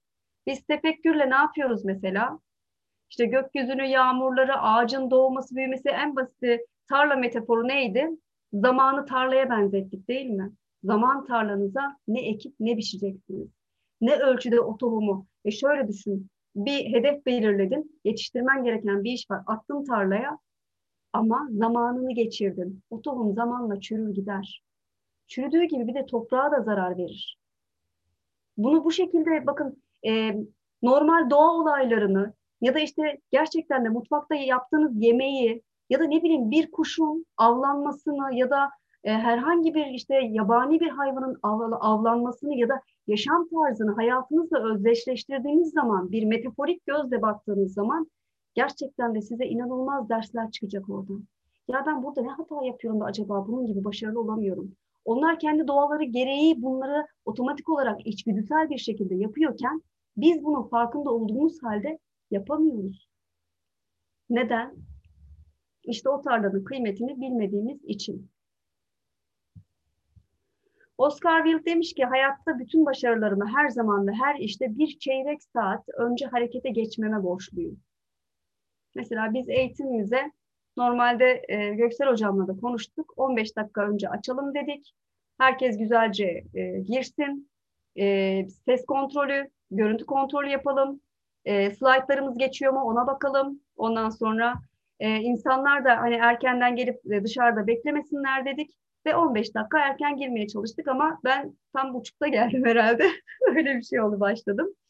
Ve on dakika opsiyon verdik. Bakın burada ne oldu, hemen şunu söylüyorum. Şimdi arkadaşlar, kendinize verdiğiniz değer. Yine aynı e, konuya geldik. Eğitime ben ne dedim mesela? Şeyimizde ne yazıyordu? E, açıklamamızda yirmi otuz yazıyordu değil mi? Benim yirmi otuzda başlayacak olan eğitime yirmi kırk beşte gelmem ya da yirmi ellide gelmem ya da yirmi birde gelmem. Bu size nasıl hissettirirdi? Değersiz hissettirirdi değil mi? Ya Allah aşkına, eğitim verecek, yarım saat geç kaldı. E bu eğitim ne zaman bitecek? Veya benim aynı şekilde ters mantık yapın. Eğitime gelmişim. Herkese şey link gitmiş. Bekliyorum. Mesela Saliha ile yaşadığımız aksaklığın olmaması için on beş dakika erken açılıyor ya da on dakika erken açılıyor. Ki yirmi bir şey yirmi otuza yetişebilsin değil mi? İşte arkadaşlar, on beş dakika yani çeyrek saat önce bir işe başlama senin kesinlikle on beş dakika zaman kay- şey, kazanmana sebep olur. Ya da belki bir saat kazanmana sebep olur. Böylece işlerin zamanında yetiştirmiş olursun. Adam boşuna söylememiş yani. Sağ olsun Oscar dedeniz, amcamız, atamız. Evet, hayır diyebilmek bir lükstür. Ben e, hayırın üzerinden geçtik ama yine e, kısaca bir de bakalım tekrar yakından. Neden hayır diyemiyoruz? Hızlı hızlı geçiyorum. Kaba olmak istemiyoruz. İnsanları kırmak istemiyoruz. Uyumlu olmak istiyoruz. Ne oldu? Herkese evet evet deyince uyumlu mu olmuş oluyorsun? Hayatındaki uyumsuzluğu ne yapacaksın? Bir şeyler kaçıyor, tren kaçıyor. Sen birilerine evet derken, oho Atalar Üsküdar'ı geçiyor, ne yapacaksın? Suçlu hissetmemek için. Yahu niye suçlu hissedesin? Sen kendine e, zaman ayırmışsın. Ya da önceliklerin kendin, kendi hayatın, kendi e, ailen, kendi işinken. Niye suçlu hissediyorsun? Bencil olarak algılanmaktan korkmak. Desinler, ne oldu? Dünyanın sonu mu? Ay Gülcan da ne kadar bencil. Bir şey istedim, yapmadı. Yapmadım arkadaşım. Belki de keyfimden yapmadım. Sana ne? Kendi işini kendin yap. Başkalarının misyonunu yüklenmek zorunda değilsiniz arkadaşlar. Bırakın sistem lütfen kendi çalışsın. Kontrolcülüğü bırakın. Bunun en şeyinde e, birazdan yine geleceğiz, onu eklemeyi unutmuşum ama mükemmelliyetçilik ve kontrolcülük size herkesin hayatına burnunu sokma şeyi verir. Ya sana ne ya? Sen önce kendine bir, işte diyorum ya, yine oraya geldim bakın. Kendine hayır de. Sen kimsenin kurtarıcısı değilsin. Kimsenin süper kahramanı da değilsin. on kere iyilik yaparsın. on kere evet dersin. Bir kere hayır dediğin zaman dünyanın en kötü insanı sensin. Bu iş bu kadar. O yüzden on kere hayır de. İşine geliyorsa evet de. Bu böyle arkadaşlar. Gerçekten bu acımasızlık da değil. Öyle düşünmeyin. Ya da işte e, o zaman iyi bir insan olmuyorum demeyin. Asıl o zaman iyi bir insan oluyorsun. Neden? O karşındaki o işi yapmayı öğreniyor. Bir taşla iki kuş vuruyorsun. Hem kendine zaman kazandırıyorsun, hem de o sana iş yükleyecek olan arkadaşın var ya, ya da ailenden biri ise, ya da ne bileyim akrabandan biri ise, o işi kendi yapmayı öğreniyor. Nereye kadar kurtaracaksın ki milleti? Hangi birine yetişebilirsin? O yüzden lütfen hayır demek gerçekten de inanılmaz bir lüks. Yani Lamborghini kullanmaktan daha lüks diyebilirim. Gerçekten öyle. Kendine bir şans ver, kendine zaman tanı. Hayır de. Çatışmalardan kaçınmak için, ilişkimizi, yani çatışmalardan e, kaçınma kısmına biraz gireceğim arkadaşlar. Çünkü bu o kadar önemli bir problem ki evlilik bitiriyor. Niye biliyor musunuz? Aman kimse üzülmesin ya da iş bitiriyor ya. Bakın başıma geldi, onu anlatacağım. İş bitiriyor. İşte e, ne oluyor mesela çatışmalardan kaçındığın zaman? Evde problem çıkmasın. Eşim sinirlenmesin, çocuğum kızmasın, şu şu olmasın, aman şuradan kimse bir şey demesin, aman kavga çıkmasın, gürültü olmasın vesaire vesaire. Hop bir bakmışsın yine tren kaçmış. Sonra bedene birikti, daha doğrusu önce manevi olarak ruhuna biriktirdiğin yük. Çünkü evet diyorsun ama için içini yiyor, keyfinden demiyorsun. O biriktirdiğin yük zamanla seni öyle bir patlatıyor ki evliliği noktalıyorsun. Benim işimle ilgili başıma geldi. Enerjisa'da çalışırken perakende kısmında bir de engelli kadrosundan girmişim rahatsızlığımdan dolayı. Benim normalde molalarıma dikkat etmem lazım, beslenmeme dikkat etmem lazım. Bunu söyleyerek de hani bu şekilde girdim. Ben altı ay sözleşmeli girdim. Normalde niyetim güzel düzenli çalışırsam sözleşmeyi uzatacağım. Bir ay oldu, eğitimler tamamlandı, iki ay oldu, üç ay oldu. Ondan sonra e, bir de perakende kısmı gerçekten çok yoğun bir kısım. Faturalarla vesaire, matematiksel, şu bu falan filan. Ya bir bakıyorsun yemeğe üçte çıkıyorsun. Zaten beşte çıkacaksın işten. E, zaten hani senin beslenmen de önemli. Ya bir şey diyemiyorsun bak. Üstüne bir şey diyemiyorsun. Yani hayır diyemiyorsun. Ben molama on ikide çıkacağım, yemeğimi yiyeceğim, geleceğim diyemiyorsun. Şeyle kötü olmak istemiyorsun üstünle. Çatışmaktan kaçıyorsun. Yanındaki diyor ki ya ben bir on dakika molaya gideyim de ondan sonra şu işi de sen yapsana. Ver on aramayı da ben yapayım ya da on çağrıyı da ben karşılayayım. Hayır ya. E, hayır diyeceksin yani. O iş aksarsa işte hepimiz etkileniriz. Takım lideri geliyor ki bakın işte e, supervisor diyor ki şu işler bugün yetişecek. Tamam yetiştirelim. Çok fazla iş yükü de var bunun içinde. Ona da geleceğiz. Hayır. Öyle bir şey yok. İşte bundan kaçınırken ne oldu biliyor musunuz? İş beni öyle yordu ki. Ben dedim istifayı bastım. Kadın bana yalvardı. Dedi ki ya Allah aşkına dedi bir ay daha çalış. Bak ben sana dedi bir ay şey vereyim dedi. E, ücretsiz izin vereyim. Kafa izni vereyim. Git dedi. Dinlen dedi. Gel dedi. Devam et. E, çünkü eşek gibi çalışıyor. Herhalde yani diyecek. Yalvaracak gitme diye. Başkasına yaptım dedim ya. Çıktım. E kime ettim? Belki orada bir kariyer hedefim olacaktı. Belki bayağı bir hani gidecektim supervisorluğa kadar ama yok dedim yani yeter. Dayanamıyorum dedim. Psikolojik olarak bittiğimi düşünüp yolu bahane edip çıktım işten. Kime ne oldu? Oy benim yerime birini buldu çalıştıracak. Ama ben işimden oldum. Kendi ayağıma sıktım. O yüzden ben burada orada beni çalıştırana kızmam ki. Hayır demediğim için bunun sorumlusu da benim. Bu benim tercihimdi. Aynı konu bakın çatışmalardan girdik ama ilişki bozulmasın diye korkup hayır dememek. Aynı yere geldik. Herkesi memnun etmeye ihtiyacı. Aynı yere geldik. Bunların hepsi aslında o çatışmalarla ilgili olan kısmın alt başlıkları diyebiliriz. Reddedilme korkusu. Ya ben de ondan bir şey isteyemezsem. Ya ben ona hayır deyince o bir daha benimle görüşmek istemezse. Görüşmese görüşmesin ne yapayım? Beni böyle kabul etsin. Ben onun her şeyine koşturamam. Kaybetme korkusu. İlgi ve sevgi beklentisi. Ya benimle ilgilenmezse bir daha. Ya benden soğursa. Küstürsün gitsin diyeceksin. Yapacak bir şey yok. Çünkü senin o evetlerinin hepsi senin zaman tarlana atmış olduğun mayın. Niye zaman tarlanı mayın tarlasına çeviriyorsun arkadaşım? Yani bu sana tekrar dönüp de o günü geri vermeyecek ki. Giden gider. Peki nasıl hayır diyebiliriz? Az önce biraz üstünden geçmiştik. Sana yardım etmek isterdim ama yapmak çok isterdim. Ancak işte hani böyle başlayabilirsin. İşte bu konuda ben sana yardımcı olaca- olamayacağım ama şu müsait belki yapabilir ya da sorabilirsin. Ondan sonra biraz düşünmeme izin verir misin bu konuyu? Sana yarın haber veririm. Burada ben şuna devreye gireceğim. Teklif alıyoruz. Diyor ki e, şurada şöyle şöyle bir iş var yapar mısın? Ya da şurada şöyle bir girer misin? Şu eğitim var verir misin? Hemen böyle bodoslama atlamak yerine ben bu konuyu bir düşüneyim. Uygun mu değil mi bakayım. Buna zaman ayırabilecek miyim? Önce kendi planlarıma, programlarıma bakmam lazım. Ama planlarıma ve programlarıma bakmak için önce benim bir planım olması lazım. Bugünlerde çok yoğunum, çok zamanımı alıyor. Gün e, birkaç gün sonra uygun olurum senin için nasıl?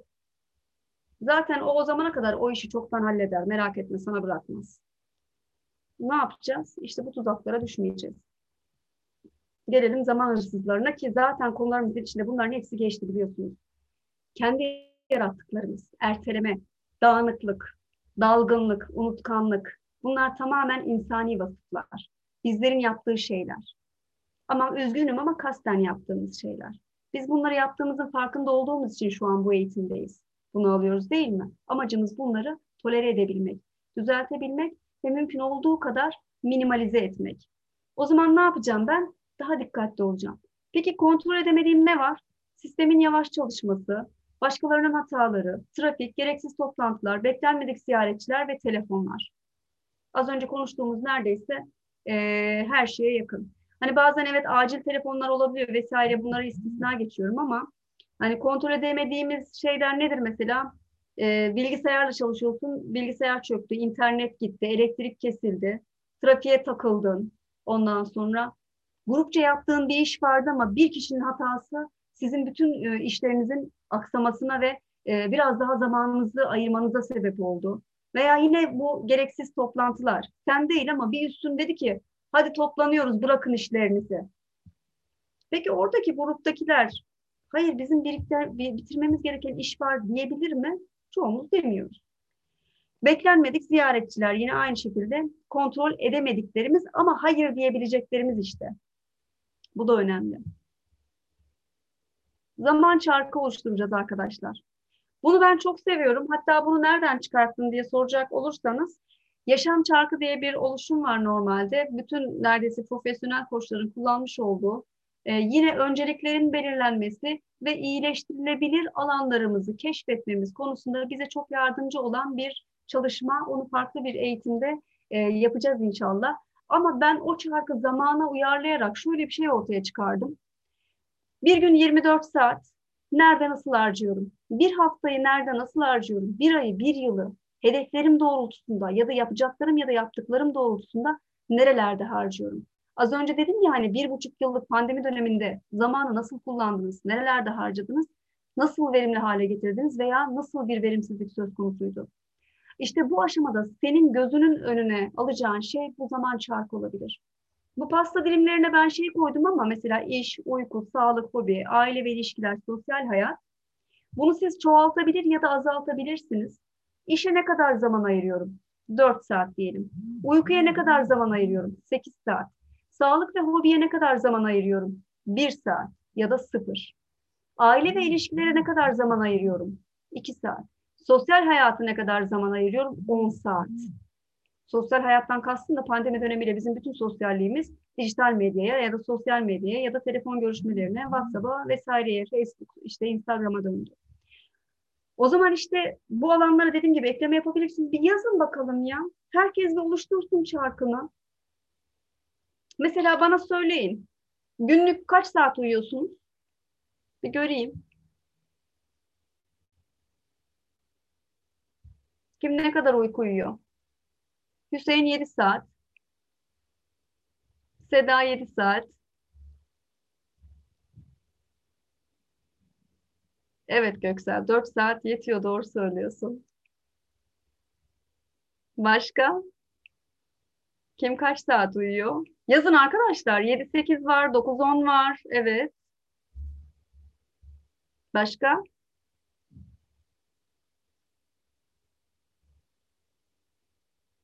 Ailemize ne kadar zaman ayırıyoruz? Şimdi sizler arkadaşlar bu chartları e, inşallah P D F olarak da sizlere atmaya çalışacağım. E, bugün değil ama e, bu hafta içerisinde grubumuz açık olacak, bir hafta boyunca zaten sizden mümkün mertebe e, zaman yönetimiyle ilgili yapmış olduğunuz çalışmalar ve eğitim e, hakkında lütfen geri bildirimler rica ediyorum. Yeri gelmişken onu da söyleyeyim. Arzda altı saat olduğunu söylemiş. Evet, zaman çarkına ister dediğim gibi bu şekilde, isterseniz de daha fazla dilim ekleyerek veya bunları azaltarak nasıl e, arzu ederseniz nerelerde, bunu mesela şey yapabilirsiniz. E, yirmi dört saat boyunca işte kaç saat diyelim ki işte sosyal hayatı sekiz saat, işe işte e, dört saat, uykuya on saat vesaire. Sonra bunu bir haftaya uyarlayın. İşe kaç gün ya da işe toplamda bir hafta boyunca kaç saat ayırmışsın? Yine saat bazlı gidelim, gün değil. Bir ayı nerede nasıl harcıyorum? Bir ay boyunca işe kaç saat ayırmışsın? Uykuya kaç saat ayırmışsın? Sağlık ve hobiye kaç saat ayırmışsın? Ben bunun analizini Göksel Hocam bilir, nefes eğitiminde bir yaptırmıştım. Bir dakikada kaç nefes alıyorsun? yirmi dört saatte kaç nefes alıyorsun? Bir hafta ve bir yılda diye. Ee, o da güzel bir gerçeklikti. Arkadaşlar her zaman gerçekçi olun. Bakın burada yapacağınız bu yirmi dört, bir hafta, bir ay, bir yıllık e, saat bazında yapacağınız çalışma size çok büyük bir gerçekle yüzleşmenizi sağlayacak. O zaman diyeceksin ki ben ne yapıyorum ya? Bu şey gibi mesela harcamalarınızı, işte yıllık faturalarınızı, e, yıllık alışveriş, kıyafete verdiğiniz, işte mutfak giderlerine verdiğiniz veya işte dışarıda yediğiniz ya da eve getirdiğiniz yiyecekler veya buna benzer acil ihtiyaçlar ya da acil olmayan ihtiyaçlar. Bakın bu zamanla ilgili vermiş olduğum örneklemeleri farklı e, şeylerde de, alanlarda da aslında kullanabilirsiniz. Neye neyi veriyorum, neye ne kadar harcıyorum, neye nasıl zaman ayırıyorum? Bir görün gözle ya, çünkü bu şekilde gözle görmüş oluyoruz biz. Evet, kesinlikle Herkesten hatta şunu isteyeceğim. Göster hocam, teşekkür ederim. E, bu çarkları yapanlara ben birer örnek atacağım size. Bu çarkları yapıp e, gönderdiğiniz zaman bir mentorluk çalışmamız olacak. Göksel hocam biliyorsun bir saat e, mentorluk çalışması yapacağız. E, mümkün olduğu kadar o çarkları değerlendireceğiz. Birazdan size birkaç daha uygulama vereceğim. Bunları değerlendireceğiz. Daha bitmedi eğitimimiz burada. Çünkü biz artık bir ekibiz. Buradaki herkes birer ekip elemanı. O yüzden hani bu eğitimi aldım ben, iki saati tamamladım. Zaten yarım saat opsiyonumuz vardı. Vakti olan yarım saat daha mutlaka kalsınlar. Ee, ben çünkü hani iki saat yazdım ama e, parantez içinde yarım saat opsiyon yazmıştım e, biliyorsunuz. O yüzden bu uygulamaları yaptıkça ve o gerçeği gördükçe farkındalığın artacak. Yazmadın ki, görmedin, hiç farkında değildin ki. En basiti. Bir resim çekiniyorsun. Resimde ya da işte hani pro, e, ne derler ona? Görsel, ne derler ona ya? Fotojenik. Ha. Ya hiç fotojenik değilim. Resim çekinmeden bunu bilebilir misin? Bilemezsin. Aynada kendine bakman da olmuyor. Ondan sonra başlarsın Photoshop yapmaya. Çat çat çat çat çat, kırışıklıklar gitsin, gözaltı morlukları gitsin, burnumu düzelteyim, ağzımı düzelteyim, dişimi beze, beyazlatayım. Bunların hepsi ne?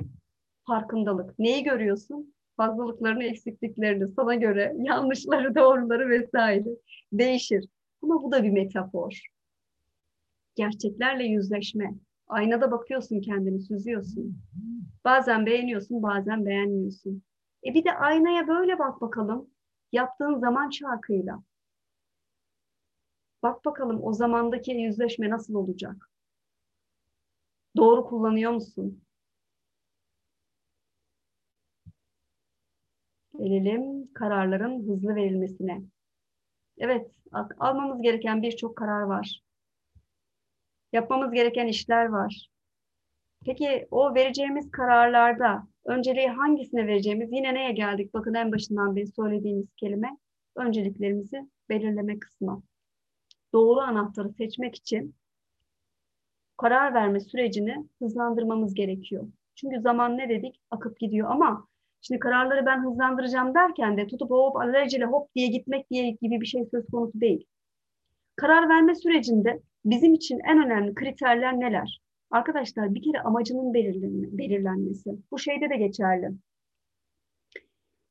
Ee, mağazaya girdin, kıyafet bakıyorsun ama sırf şey amaçlı girdin. Yani bir hazır her yer açıldı, bir gideyim gezeyim, bir bakayım ne var ne yok, yeni sezonda neler gelmiş. Zaten takip ediyorsun, Trendyol ya da ne bileyim buna benzer platformlar sana bütün imkanları sunmuş. Ama artık e, bundan çıkmak istiyorsun, gittin A V M'ye girdin, geziyorsun işte mağazaları. Gömlek gördün. Aslında amacın oraya sadece gezmek için gitmekti.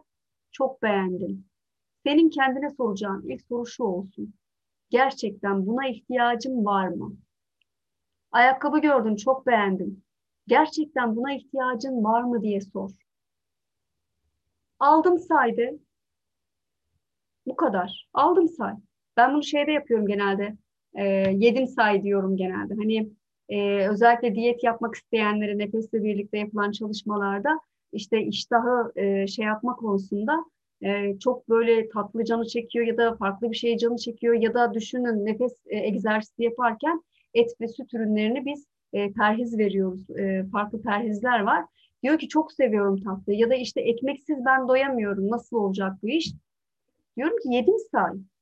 Zaten senin yiyeceğin belli bir şey var, stok var. Bunu tükettikten sonraki açlık krizlerini bu şekilde bastırabilirsin. Yine bunun için de geçerli. Amacını belirleyeceksin. Ona getireceğim. Yani bir şeye karar verirken işte ne yapacaksın mesela zamanla ilgili. Hani zaman kısmı var ya. Mesela o mağazaya şey için girdin, gömlek almak için girdin. Bu sefer tam tersi düşünelim. Gezmeye değil de gömlek almaya gittin. yüz çeşit gömlek var. Hangisini alacaksın? O gömleği almaktaki amacın ne? Eğitime girerken giyeceğim. Tamam. Peki eğitime girerken giyeceğin gömlek nasıl olmalı? Biraz böyle e, beni rahat e, ettirmeli. Aynı zamanda da biraz kurumsal göstersin. Rengi de e, benim eğitim platformuma uygun olursa daha iyi olur. Kullanacağım başörtü de yine aynı şekilde. Ben e, kurumuma uygun şekilde e, şey yapmak istiyorum, giyinmek istiyorum. Veya hani bu şekilde bana daha, işte bakın amacımı belirliyorum. O zaman seçeneği kaça indirdim? ona indirdim. Daha sonra ne yaptım? Bu on taneden çok fazla e, beklemedim. İşte e, evdeki gömlekleri düşündüm. Ya şundan var, şundan var. Bir yedi tane daha eledim. Üç tane kaldı. Zaten onun üç tanesinin içerisinde bir tanesine karar vermek o kadar da zor olmayacaktı. Neden? Amaca bağlı hizmet ediyorum çünkü. Hani amaca hizmet etmek bu şekilde. Evet, renkleri belirlemek kesinlikle doğru. Yani zaten giyeceğin ya da giymeyeceğin şeyi sen bilirsin. O yüzden arkadaşlar alışveriş, alışveriş örneğini verdim. Çünkü e, kararsızlık sürecinde bizim en çok zaman kaybettiğimiz alanlardan birisi de o. İnternete giriyorsun, bir şeye bakıyorsun. Yüzlerce mağaza var, yüzlerce örnek var, yüzlerce ürün fiyatı var. Hem ucuz olsun, hem güzel olsun, hem şöyle ama mağazada gözünle gördüğün gibi olmuyor. Buna rağmen mağazada da gözünle görsen zaman kaybetmenin sebep oluyor. O yüzden lütfen onu almaktaki ya da o işi yapmaktaki amacın ne? Neye hizmet ediyorsun? Karşılığında ne alacaksın? Yani o alma verme dengesini de burada da yine iyi kurmak gerekiyor. Kontrol edilebilen değişkenlerin belirlenmesi, kontrol edilemeyen değişkenlerin belirlenmesi, kontrol edilebilen değişkenlerin, kontrol edilemeyen değişkenlerle olan iş, yani o tartı, terazi. Amaca bağlı olarak her bir olası kararın etkisini belirleme, yani bir anlamda en iyi kararın bulunması. Zaten sen bunu biliyorsun. Farkındasın. Yine aynı kapıya çıkıyorsun. Bu şey gibi ee, derler ya işte... Test sorularında işte ilk hangisi aklına geldiyse o doğrudur olayı. Ne kadar doğru bilmiyorum. Genelde öyle derler. Buna benzer bir şey. Buna yakın bir şey. Sonuçların yorumlanması. Hani senin karar verme sürecine artık yavaş yavaş törpüleme kısmında bugüne kadar aldığım kararlara bakacağım. Aldığım kararların sonuçlarını değerlendireceğim. Bir dahaki alacağım kararlarda daha önceki sonuçları değerlendirdiğime göre ne yapacağım? O zaman benim şurada hareket etmem gerekiyor. Çünkü daha önce buna benzer bir karar vermiştim. Sonucu bu olmuştu. Bu sefer böyle. Biraz yani şey de oluyor. Deneme yanılma yöntemi gibi de gidebiliyor. Ne oluyor ama? Benim yeni zaman sürecimi ne yapıyor? Karar sürecimi yeniliyor. Yani burada sürekli bir yenilenmeden de söz ediyor olabiliriz. Neden? Daha önce denemişim. Sonucunda bu olmuş. O zaman farklı bir yöntem geliştireceğim. Ve karar vermemi hızlandıracak. İnsanlar seçenekler arasında en yüksek olumlu ve en düşük olumsuz değere sahip ve gerçekleşme olasılığı en güçlü olan seçeneğe yönelirler. Burası da dikkat edilecek konulardan biri. Günlük ve haftalık planlamaya geçelim arkadaşlar. Hani az önce e, dedik ya, senin birine hayır derken, işte benim farklı bir planım var ya da benim acil daha farklı, daha önemli bir programım var diyebilmen için senin o plana ya da programa ihtiyacın var. Zamanın farkındalığını biliyorum, önemini biliyorum, uygulamam gerekiyor. Bir not defteri alabilirsiniz, ajanda alabilirsiniz, masaüstü takviminiz olabilir. Ya da ben mesela göstereceğim ama biraz şey yapa yapa böyle bir masaüstü takviminiz olabilir. Ben e, maalesef böyle çok düzenli yazmam ama mutlaka o günle ilgili notlarımı da alırım. O gün aklıma bir şey geldiyse de hiç üşenmem, kalkar bu deftere karalarım. Ve daha sonra o güne döner, tekrar kontrol ederim. O da mı yok? Benim bu telefonumdaki not defterim notlarımla doluyor. En basiti eğitimle ilgili gece uyuyamadım. Yarın işte başka hangi nelere değinebilirim? Ya hatta e, bir fikir geldi gece bunu düşünürken aklıma. Onu da ekledim e, şeye, sunuma.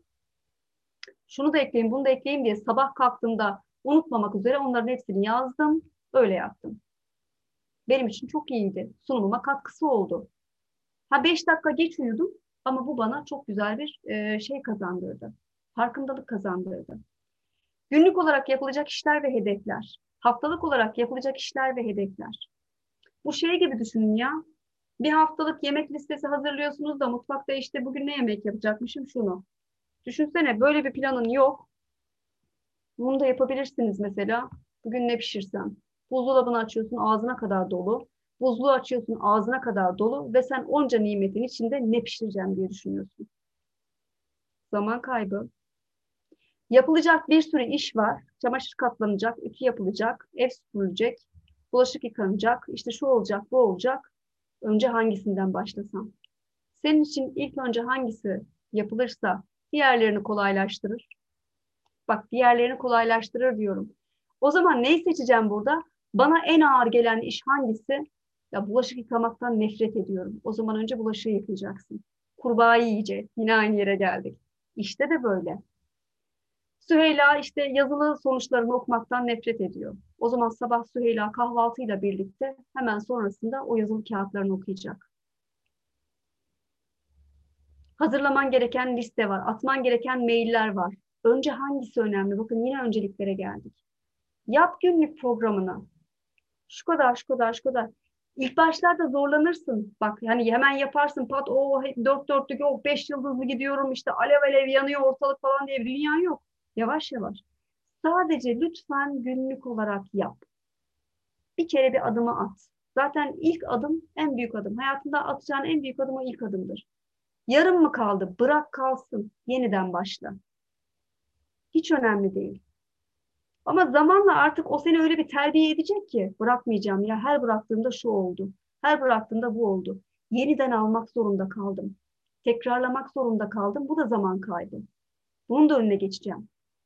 Haftalık olarak yapacağım işler neler? Bakın bunu şeyle de kullanabilirsiniz. Zaman çarkıyla.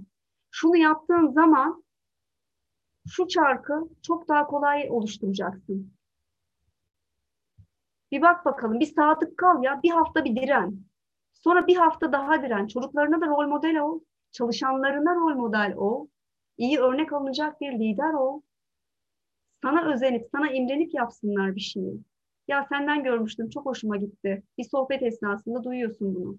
Hoş bir şey. Sana güven kazandırır. Evet. Yoruldunuz mu? Hiç sesiniz çıkmıyor. Nasıl gidiyor? Ben dedim size bir kaptırdım mı gider artık o. Hocam iyi gidiyor ama bir on dakika ara verebilir miyiz? Öyle bir durum var mı? Bitiyor mu? Tamam yo yo. Ee, bir on dakika ara verelim o zaman sevgili Göksel hocam. Ee, on dakika ara verelim. Arkadaşlar da bir dinlensin. Ondan tamam tamam güzel olur. Devam edelim. Güzel olur. Çok tamam. Teşekkür ederiz. O zaman yirmi iki on bir arkadaşlar. yirmi iki yirmide mi burada olalım? Olur hocam. Uygun mudur? Uygun tamam. Ya bence uygun arkadaşlarım. Tamam. Hadi o zaman yirmi iki yirmide buradayız inşallah. Teşekkür ederiz hocam. Rica ederim. Görüşürüz. İnşallah hocam.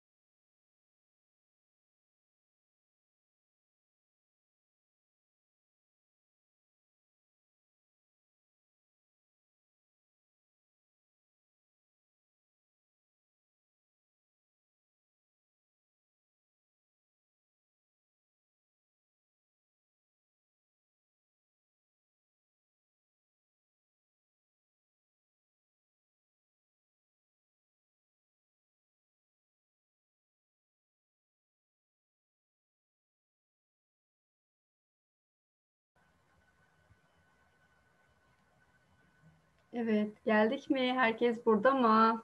Bakalım bir yoklama alalım. Herkes burada mı? Birleri görelim diyelim değil mi? Onur hocamız bize derdi ki evet bir, hayır iki demekti. Herkes buradaysa birleri bir görelim değil mi? Bir, bir, bir, bir, bir bakalım bir. Buradayız hocam, buradayız. Süpersiniz, harikasınız. Peki buraya kadar sorusu olan var mı? Soruları en sona mı bırakalım? Devam edelim isterseniz. Nasıl yapalım? Siz ne derseniz o. Sorularınızı biriktirin o zaman. En sonda sorularınızı alalım inşallah. Diyelim herkes buradaysa devam ediyorum ben. Tekrar sunumumu paylaşarak. Evet. Günlük, haftalık ve aylık planlamadan bahsetmiştik. Ee, önceliklerimizi belirlemede yine bunun da çok çok önemi var. Ee, önceliği her zaman e, bizim için acil olana e, önemsediğimizden ziyade gerçekten de e, önemli mi, acil mi? Çünkü önemsemek başka bir şey arkadaşlar. E, acil olması e, veya öncelikli olması bambaşka bir şey. Günlük, haftalık ve aylık planlamayı hep birlikte yapacağız arkadaşlar. Yani e, bu hani az önce de eğitimin arasında da biliyorsunuz söyledik, yine içinde de söyledik. Burada aldığınız eğitimle kalacak bir şey değil. Zamanı verimli kullanana kadar siz birlikte bu programları, bu uygulamaları etkinlik şeklinde yapıyor olacağız. Mesela günlük olarak herkes planını, programını yapacak, birbiriyle e, konuşacak. Ben e, bugün şu şekilde bir plan, hatta şu da olabilir. Ben mutlaka bunu söylüyorum. Bütün eğitimlerimde, bilinçaltı eğitimleri olsun, nefes eğitimleri olsun, kişisel gelişim eğitimleri olsun. Önemsediğim şey şudur. Ben burada her ne kadar bir eğitmen misyonunu alsam da aslında sizlerden de çok şey öğreniyorum. O yüzden interaktif olmaya çok önem veriyorum. Sizler mesela Süheyla ne dedi mesela? Pomodoro'yu ben dedi uyguladım dedi. Evet eğitimimizin içinde var ama Süheyla'dan bunu duymak benim daha çok hoşuma gitti. Çünkü zaman yönetimiyle ilgili edinmiş olduğu bir tecrübeyi paylaştı bizimle. Bununla birlikte Ee, ne yapacağız mesela? Bu teknikleri uygular, uygularken birbirimizle paslaşacağız ve siz bana belki diyeceksiniz ki almış olduğunuz eğitimden edindiğiniz farkındalıklarla işte e, Gülcan hocam şöyle şöyle bir şey olur mu? Ya da yaptım oldu. Ben ne yapacağım? Belki bunu eğitimin içine katacağım veya diyeceğim ki e, öğrencilerimizden bir tanesi, kursiyerlerimizden bir tanesi böyle bir yöntem geliştirmişti. Bu da çok güzel. Bunu da uygulayabilirsiniz deyip tavsiyelere veya eğitimin içine katmaya e, devam ederek ne yapacağız? Geliştirmeye devam edeceğiz. Değiştiriyoruz ama aynı zamanda dönüştürmeye devam edeceğiz. Daha verimli nasıl olabiliriz'i bu şekilde de sağlamış ve ispatlamış olacağız. Evet. Günlük program hazırlarken ilk adım arkadaşlar, önce her şeye bir bakacağız. Mesela şöyle düşünün. Şu an masamın üstünde işte e, fincan var, kitabım var, laptopum var, masam var. Bir bakıyorum önce bir. Şimdi günlük program yapacağım ama bir her şeye bir bakayım. Benim bir günümde neler var? Bir günümde neler var benim? Bir gün dediğim zaman arkadaşlar bir de şunu da söylemek istiyorum. Aklınıza gündüz gelmesin. Bir gün yirmi dört saatten oluşuyor. Çünkü herkese işte gün boyunca ya da bir gün boyunca ne yapıyorsun denildiği zaman insanlar diyor ki ya işte öğlenleyin şunu yaptım, akşam da bunu yaptım, sonra da yattım uyudum. Bir gün bu üç ya da dört zaman diliminden ibaret değil. Bu yirmi dört saat dediğimiz şey uyku, uyanıklık içerisinde yaptığımız faaliyetlerle ilgili. Sabah güne kaçta başlıyorsun? Başladığın zaman ilk yaptığın şey ne? Mesela güne kahveyle başlayan da var, çayla başlayan da var. Ya da hiçbir şey yemeyip öğlen işte kahvaltıyla öğle yemeğini birleştirenler de var. Ya da öğlene kadar yatıp uyuyanlar da var, değil mi? Gün yirmi dört saatken sadece dört saatini kullananlar da var. O yüzden ben önce bir masamdaki ya da işte e, malzeme listemdeki her şeyi bir göreceğim. Günlük program belli bir düzende olacak. Tüm sorumluluklarım önce bir kategori haline gelecek. Ev, iş, kişisel bakım, spor, ödev vesaire. Kategori çok önemli. Ben bunları yaptıktan sonra önceliklerimin farkına varmam da bana yardımcı olacak. Karar vermemi etkileyecek. Benim önceliğim ev mi, iş mi, kişisel bakım mı, spor mu, ödev mi ya da başka bir şey mi? Bunları yaparken, bu listeyi hazırlarken bana ne yapacak? Kolaylık sağlayacak. Günlük plan zamanlamayla ortaklaşa çalışacağım. Mesela belli saatleri belli aktivitelere ayıracağım. Bununla ilgili zaten geleceğiz oraya. Eisenhower matrisi var, Pomodoro tekniği var, seksen yirmi Pareto ilkesi var mesela. Bunlardan faydalanacağım. Çünkü envanterim geniş. Hani ben zamanı kullanacağım derken bu sadece şeyden ibaret olmayacak. Şunu şununla yapabilirim, bunu bununla yapabilirim. Cumartesiyi şu şekilde değerlendiririm, hafta içi e, ne de şu şekilde değerlendirebilirim diyebileceksin. Ev hanımları mesela. Biz aslında hani belki yedi yirmi dört çalışan tek canlıyız. Şöyle düşünün. Gündüz evde, şimdi ben mesela evden çalışıyorum. Yemeğe de ben yapıyorum, çamaşıra da ben bakıyorum, bulaşığa da ben yap- bakıyorum, bu işlere de ben bakıyorum. Ondan sonra işte başka dışarı temsili söylüyorum, alışveriş işlerine de ben bakıyorum. O zaman benim öyle bir günlük ve haftalık program yapmam lazım ki dinlenmeye ve sağlığıma veya herhangi bir hobiye, hani o zaman çarkını hatırlayın, oraya biraz daha kendime zaman ayırmam lazım değil mi? Sağlık elden giderse bu sefer de ne olacak? İşlerim aksayacak. En basiti benim en sık yak, yak, yakalandığım rahatsızlık faranjittir. Çok yorulduğum zamanlarda direkt bana bu şekilde gelir. Peki ben bunun farkındaysam eğer neye dikkat etmem gerekiyor? Sık sık dinlenmeye, kendime zaman ayırmaya ve mola vermeye dikkat etmem gerekiyor. Ve görev paylaşımına önem vermem gerekiyor. Evdeki bütün işlere benim koşturmamam gerekiyor. Evde yaşayan diğer kişilere de görev isnat etmem gerekiyor. Günlük plan sürekli aktif olmak değildir arkadaşlar. Bakın az önce söylediğim şey işte. Molaları be- belirlemek. Molalarda e, şunu kullanabilirsiniz bu arada. Kahve şeyi var, birazdan geleceğiz ona. Salvador Dali ve Albert Einstein gibi isimlerin uyguladığı mikro uyku yöntemi var. Mikro uyku yöntemi arkadaşlar aslında şöyle bir şey de diyebilirsiniz. Özellikle mesela bu eğitim alanında çalışanlar veya e, üretim kısmında hani çalışanlar şöyle bir e, uygulama yapabiliyorlar. E, ben bunu şeyden daha çok sanki Sal- Salvador Dali'den e, şey yapmıştım. Hatta geçenlerde almış olduğum bir eğitimde de geçti bu bu konu.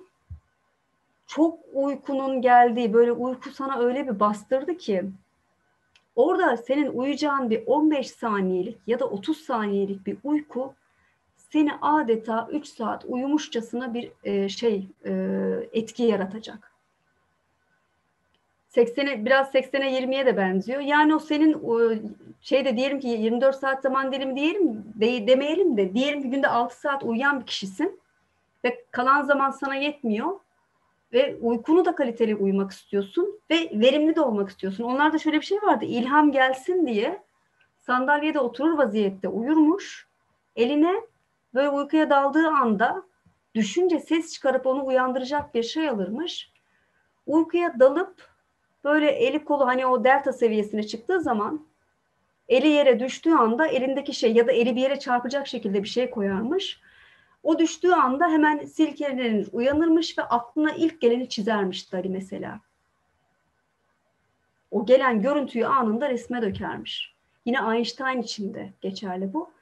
Bunun e, günümüze uyarlaması olan, e, aslında günümüzde kullanacağımız bir e, kahve uykusu var. Birazdan onu anlatacağım. Gün içerisinde bunları yapın arkadaşlar. Hani şöyle düşünün. E, bu e, bir nevi biraz bilinçaltı çalışmalarında da kullanılan bir şey. Bir şeye karar veremiyorsun ama bu biraz büyük bir şey olsun.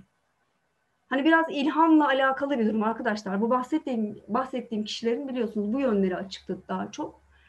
Ee, bir ev alacaksın belki ya da büyük bir işe kalkışacaksın. Bir istihareye de benzer gibi bir şey düşünebilirsin. Çünkü dediğim gibi e, teta seviyesinden delta seviyesine geçiyorsun neredeyse. Ve bu senin bazı kanallarının açılmasına sebep oluyor.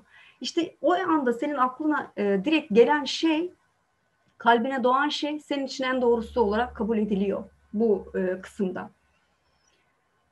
Yani buna niyetlen, yap bunu, eline bir şey al, işte böyle uyu ama dediğim gibi sandalyede oturur vaziyette. Yatarak değil, yoksa sabaha kadar uyursun ya da akşama kadar uyursun ya da en az iki saat uyursun, hiç gerek yok. Bunu bir deneyin, hani neye karar vermem gerekiyor diye niyetlenin ya da ne yapmam gerekiyor, hangi adımı atmam gerekiyor. Bir karar alınma aşamasında bunları gerçekleştirebilirsiniz. Faydası olacaktır. Ya bir on beş saniyelik şey uykusu zaten bu. Yani ne, ne uykusu derler? Ona bir şey uykusu diyorlar da şimdi aklıma gelmedi.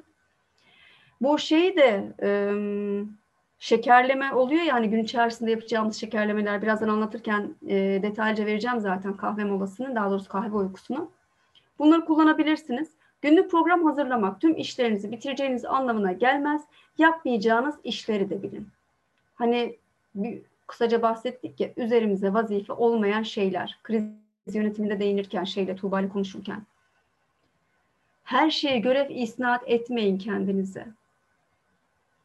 En basit, yine kendimden örnek vereyim. Bir ara öyle bir kafayı yedim ki kapı bozulsa tamir etmeye kalkışıyorum. Priz bozulsa tamir etmeye kalkışıyorum. Evdeki elektronik eşya bozulsa tamir etmeye kalkışıyorum. Düşünün artık beni yani. Ya bırak, herkesin bir görevi var. Yani sen kendi üzerine düşeni yap. Her şeye yetişemezsin dedim ya, işte onu ben çok yaptım arkadaşlar. Lütfen onu yapması gereken kişinin yapmasına izin verin. E mobilyaları ben tamir edersem, elektriğe ben bakarsam onlar nereden ekmek yiyecek? Düşünsene evdeki herkesin bu işi yaptığını. Yani tamam e, şeyin varsa, marifetin varsa yap, ama evliysen eşin yapabilir bunu. Veya evde büyük çocuğun varsa o yapabilir bunu. Hani her şey sen, e, ben yapmayınca günlerce olmuyor. E, yapmasın o zaman. Yapılmıyorsa, yani bu senin işlerini aksatmıyorsa. Bir de şöyle bir şey var. Bu yine Tuğba'nın söylediği şeye gelecek. Bir kere evet dedim, ondan sonra herkes bana kriz, işte şu şunu da sen çözersin, bunu da çöz, sen çözersin demeye getir diye geliyor. Odadaki gardırop sökülüp başka bir odaya geçecek. Hadi Gülcan al eline şeyi, şarjlı matkabı ya da braze'i, başla vidaları sökmeye, ondan sonra önce kapakları ayır, sonra dolabı parçala, tek tek parçaları taşı, ondan sonra güzelce monte et. Bu senin işin mi? Yo. Bunu yaptığın zaman diğer hangi işlerin aksadı Gülcan? Aslında planımda bu yoktu. E, birden çıktı, yapmak durumunda kaldım. Aciliyeti var mıydı? Yo. Eşim hafta sonu yaparız dedi ama ben beklemedim. Bu kimin hatası? Benim hatam. Bu diğer işlerim için de geçerli.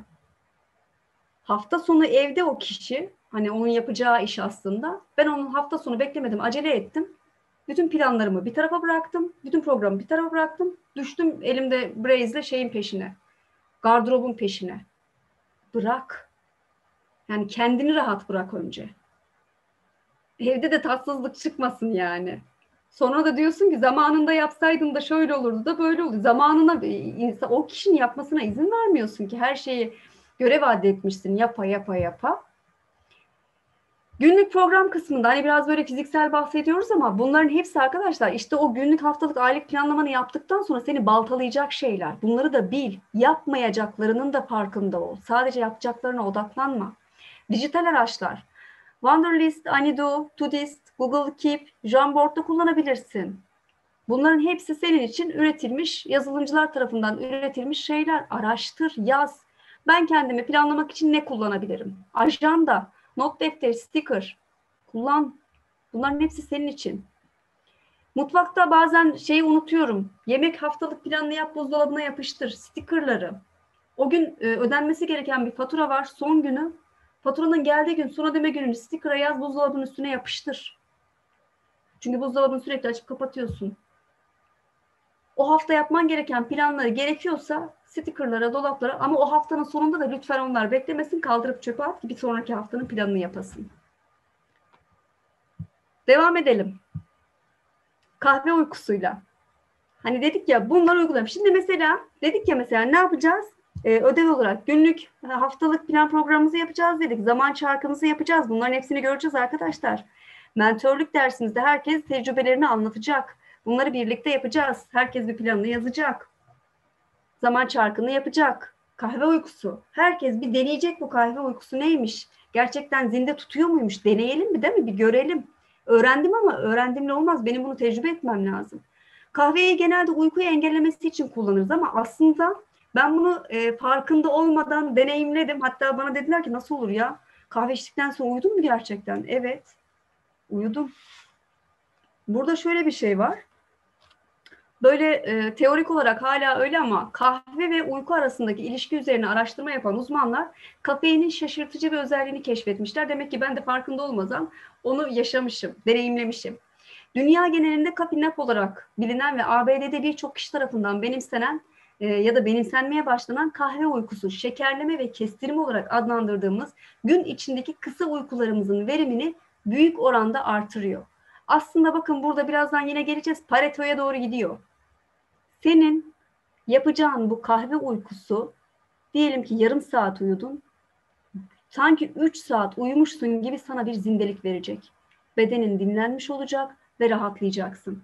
Bunu deneyimleyeceğiz birlikte arkadaşlar. Hepimiz e, programımızı yapacağız bir gün. Ben size gruptan yazacağım. Hadi arkadaşlar uykuya, ne uykusu, kahve uykusuna dalıyoruz hep birlikte. Bunu birlikte bir yaşayalım, bir tecrübe edelim. Hani ben farkında olmadan bunun deneyimini yaşadım ama bir de farkında olarak e, bir sizinle deneyim yapayım bakalım nasıl olacak? Gerçekten de böyle bir etkiye sahip olacak mı? Yarım saat sonra uyanan da birbirini dürtecek artık. Hadi kalk geldik uyan diye. Bunu da bir birlikte tecrübe edeceğiz inşallah. Şimdi burada yapacağımız şey şu. Bir süre uyanık kalmamız gerekiyor. Fakat dayanamayacağımız kadar uykumuz var. Bunu nerede kullanacağız? Yetiştirmen gereken bir iş var ama sana da kaliteli bir uyku gerekiyor. Tam bu noktada kahve uykusu bize ilaç gibi gelecek. Uykuya geçmeden önce bir fincan kahveyi içiyoruz. Ve yalnızca otuz dakikalığına uyuyoruz. Kahveyi içer içmez kafaya koyacağım ama. Önemli olan bu. Arada boşluk kalmayacak. Ee, otuz dakika, ha, bunun e, zirve noktada etki göstermesinin arkadaşlar e, asıl şeyi o kafeinin otuz dakikada e, bunu uç noktaya taşıması. Sonuç olarak uyumamamız gerektiği halde çok uygun varsa o işi yetiştirmem ya da e, böyle hani ayık kafayla yapmam gereken bir iş varsa işte bu misyonu neye yükleyeceğim? O yarım saatlik uykuya. O bana öyle bir iyi gelecek ki kalktığım zaman o işi de gayet güzel bir şekilde yapacağım. Dinç hissedeceğim ve birkaç saat uyumuş gibi de rahatlayacağım. Kafeinin uyarıcı etkisini zaten biliyorsunuz. Düşünsene kafeini aldın, uyudun, uyandıktan sonra etkiye bak. Bekletmiyorsun da. otuz dakika sonra uyandığınızda bakın vücudunuzdaki kafein kana karışarak uyanıklık hissinizi pekiştirecek ve kendinizi çok dinlenmiş ve dinç hissedeceksiniz. Bu kolay metodun işe yaradığı ise pek çok insan tarafından teyit edilmiş, kısaca denenmiştir, tescillidir diyelim. A B C yaklaşımıyla devam ediyoruz. Bakın yine önceliklere geldik arkadaşlar. Zaten az bir e, slide, sayfamız, slaytımız kaldı. Sona doğru geliyoruz. Uygulama kısımlarında mutlaka birlikte olacağız zaten.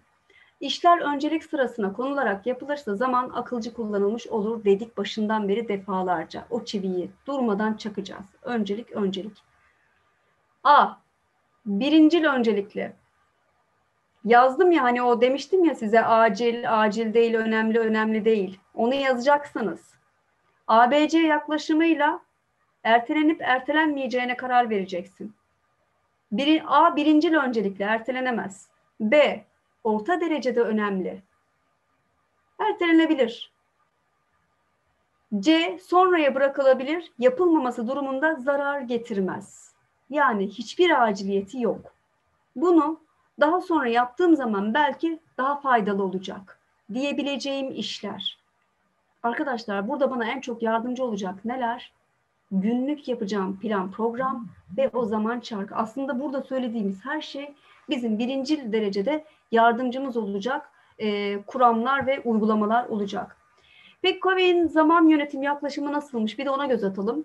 Şimdi arkadaşlar bunların hepsini bir anda kullanın demiyorum ben size zaten. Yavaş yavaş sindire sindire. Ne dedik en başta? Deneme yanılma yöntemiyle. Belki e, Kovey bana uymayacak, Göksel'e uyacak. Veya işte E, zaman e, çarkıyla ben çok gerçeklik fark edemedim diyeceğim şey yapacağım. E, diğer e, yaklaşım yapacağım. Hani acil acil değil olayına bakacağım. Veya onu da beğenmedim. Hadi planlayıcıyı ben bir deneyeyim ya diyeceğim. Yine her yol nereden giriyor? Benim gerçekten kendime ve vaktime verdiğim, zamanıma verdiğim değerden geçiyor. Zamanın etkili kullanılması, önceliklerin ve önemlilerin, değerlerin tercih edilmesi ve sıralanmasıdır arkadaşlar. Bakın öncelik ve değer. Bu iki kelimeyi asla unutmayın. Öncelikli olana önem verme. Önemli olana öncelik verme. Saat, randevu iş ve işleri, pusula, vizyon ve misyon. Zaman yönetimi sorunu saat ve pusula uyumsuzluğunda ortaya çıkıyor. Bizim dikkat etmemiz gereken şey bu. Yanlış kullanmayacağız bunu.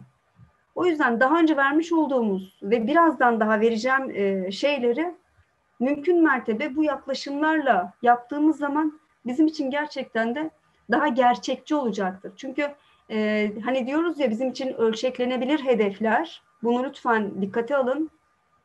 Günlük planı yaptın, haftalık planı yaptın. Bir bak bakalım senin için gerçeklik payı var mı? Ve e, gerçekten de ölçeklenebilir mi bunlar? Kendi kapasiteni ölçerek git. Çok fazla birdenbire de zaten aban demiyorum. kırk işi bir güne sığdır demiyorum. Bir haftaya yayabileceğin işler olacak çünkü. Ve Pareto ilkesi. Girdilerin yüzde yirmisi zaman, kaynak, çaba, çıktıların yüzde seksenine yol açar dedik. Az önce bununla ilgili nasıl bir örnek verdik? Somut bir şekilde yarım saatlik bir uyku belki de sana üç dört saat uyumuşsun gibi bir his verecek. Yarım saatlik kısım yüzde yirmilik girdiği, yüzde seksenlik çıktıya. Yani senin e, verimli bir şekilde çalışıyor olmana veya hazırlanıyor olmana veya zaman kazanmana sebep olmuş olacak. Bu hem senin beden ve zihin e, dengeni de e, yerine koyacak, hem de en azından çaba kısmında yapmış olduğun o minimal adımlar ya da birkaç, bakın yüzde yirmilik çabadan bahsediyorum değil mi? on dakikada kendime bir plan program yaptım. Bu belki de benim bir haftamı kurtaracak. Bir on dakikamı şeye ayırdım ya, ajandaya not alacağım. Yani günlük ne yapacağımı yazmaya ayırdım. Hadi on beş dakikamı ayırayım, hadi yarım saatimi ayırayım. Benim yarım saatim belki kalan yirmi üç buçuk saatimi kurtaracak. Benim bir gün yaptığım ya da bir gün yaptığım bir program benim belki bir haftamı kurtaracak. O yüzden Pareto e, kuralı burada benim çaba kısmında nasıl davrandığım, sonuç kısmında ne elde ettiğime götürecek beni. Geçelim Pomodoro'ya. Hani az önce e, Süheyla'nın bahsettiği mevzu. Planlamamı yapacağım, zamanlayıcıyı kuracağım. yirmi beş dakika çalışacağım, beş dakika ara vereceğim. dört kez tekrarlayacağım, yarım saat ara kazanacağım. Süper. Bakın günde dört kez tekrarladığım zaman bu bana yarım saatlik bir ara kazandıracak. Şimdi burada ne oluyor biliyor musunuz? Hani erteleme ya da şey dedi ya, e, nedir onun adı? Yani kişisel atalet vesaire. Ne iş yaparsanız yapın, bunu yaptığınız zaman belli bir süre sonra artık onun alışkanlığıyla bütün işlerinize ya da hayatınızın diğer akışına da bunu yansıtacaksınız. Çocuklarınız sizden görecek ya da eşiniz sizden görecek ya da ekibinizdeki kişiler bunu sizden görecek ve uygulamaya geçecek. Bunları kesinlikle şey gibi görmeyin arkadaşlar. Uyguladıkça, e, tadını aldıkça, zevk aldıkça, bunları uyguladıkça devam edeceksiniz. Sırayla gidin. Hepsini bir anda yapmak zorunda değilsiniz. Bir hafta birini deneriz. Birlikteyiz artık. Biz bir ekibiz. Bir hafta ikincisini deneriz. Olmadı üçüncüsünü deneriz. Bir ay uğraşırız, iki ay uğraşırız. Yeter ki siz isteyin. Öncelikleri belirlemek zaman kurtarır arkadaşlar. Hayat kurtarır hatta. Zaman ne? yüzde otuz, yüzde altmış, yüzde doksan dedim ama bunun önem sırasını ve öncelik değerini belirlemek sizin elinizde. yüzde otuz hangisi? yüzde altmış hangisi? Ya da yüzde yetmiş beş hiç fark etmez. Ben bunu örnek olsun diye koydum buraya. Ama o öncelikleri belirlemede lütfen kendinize karşı da dürüst ve samimi olun. Öylesine yapılmış bir sıralama olmasın. Ve en sevdiğim felsefe, Kaizen. Ben e, bunun seminerini verdiğimde çok güzel geri dönüşler almıştım arkadaşlar. E, gerçekten insanlar o kadar çok fayda gördüklerini söylediler ki. Bunun sebebini de hemen size söyleyeyim. Bunun sebebi de şu. Çünkü insanlar arkadaşlar şöyle yaptılar. E, Kaizen'le birlikte, Kaizen nedir? Değişim ve iyi. Şimdi en güzel buradaki cümle, onu koymayı unuttum slayta ama şimdi aklıma geldi.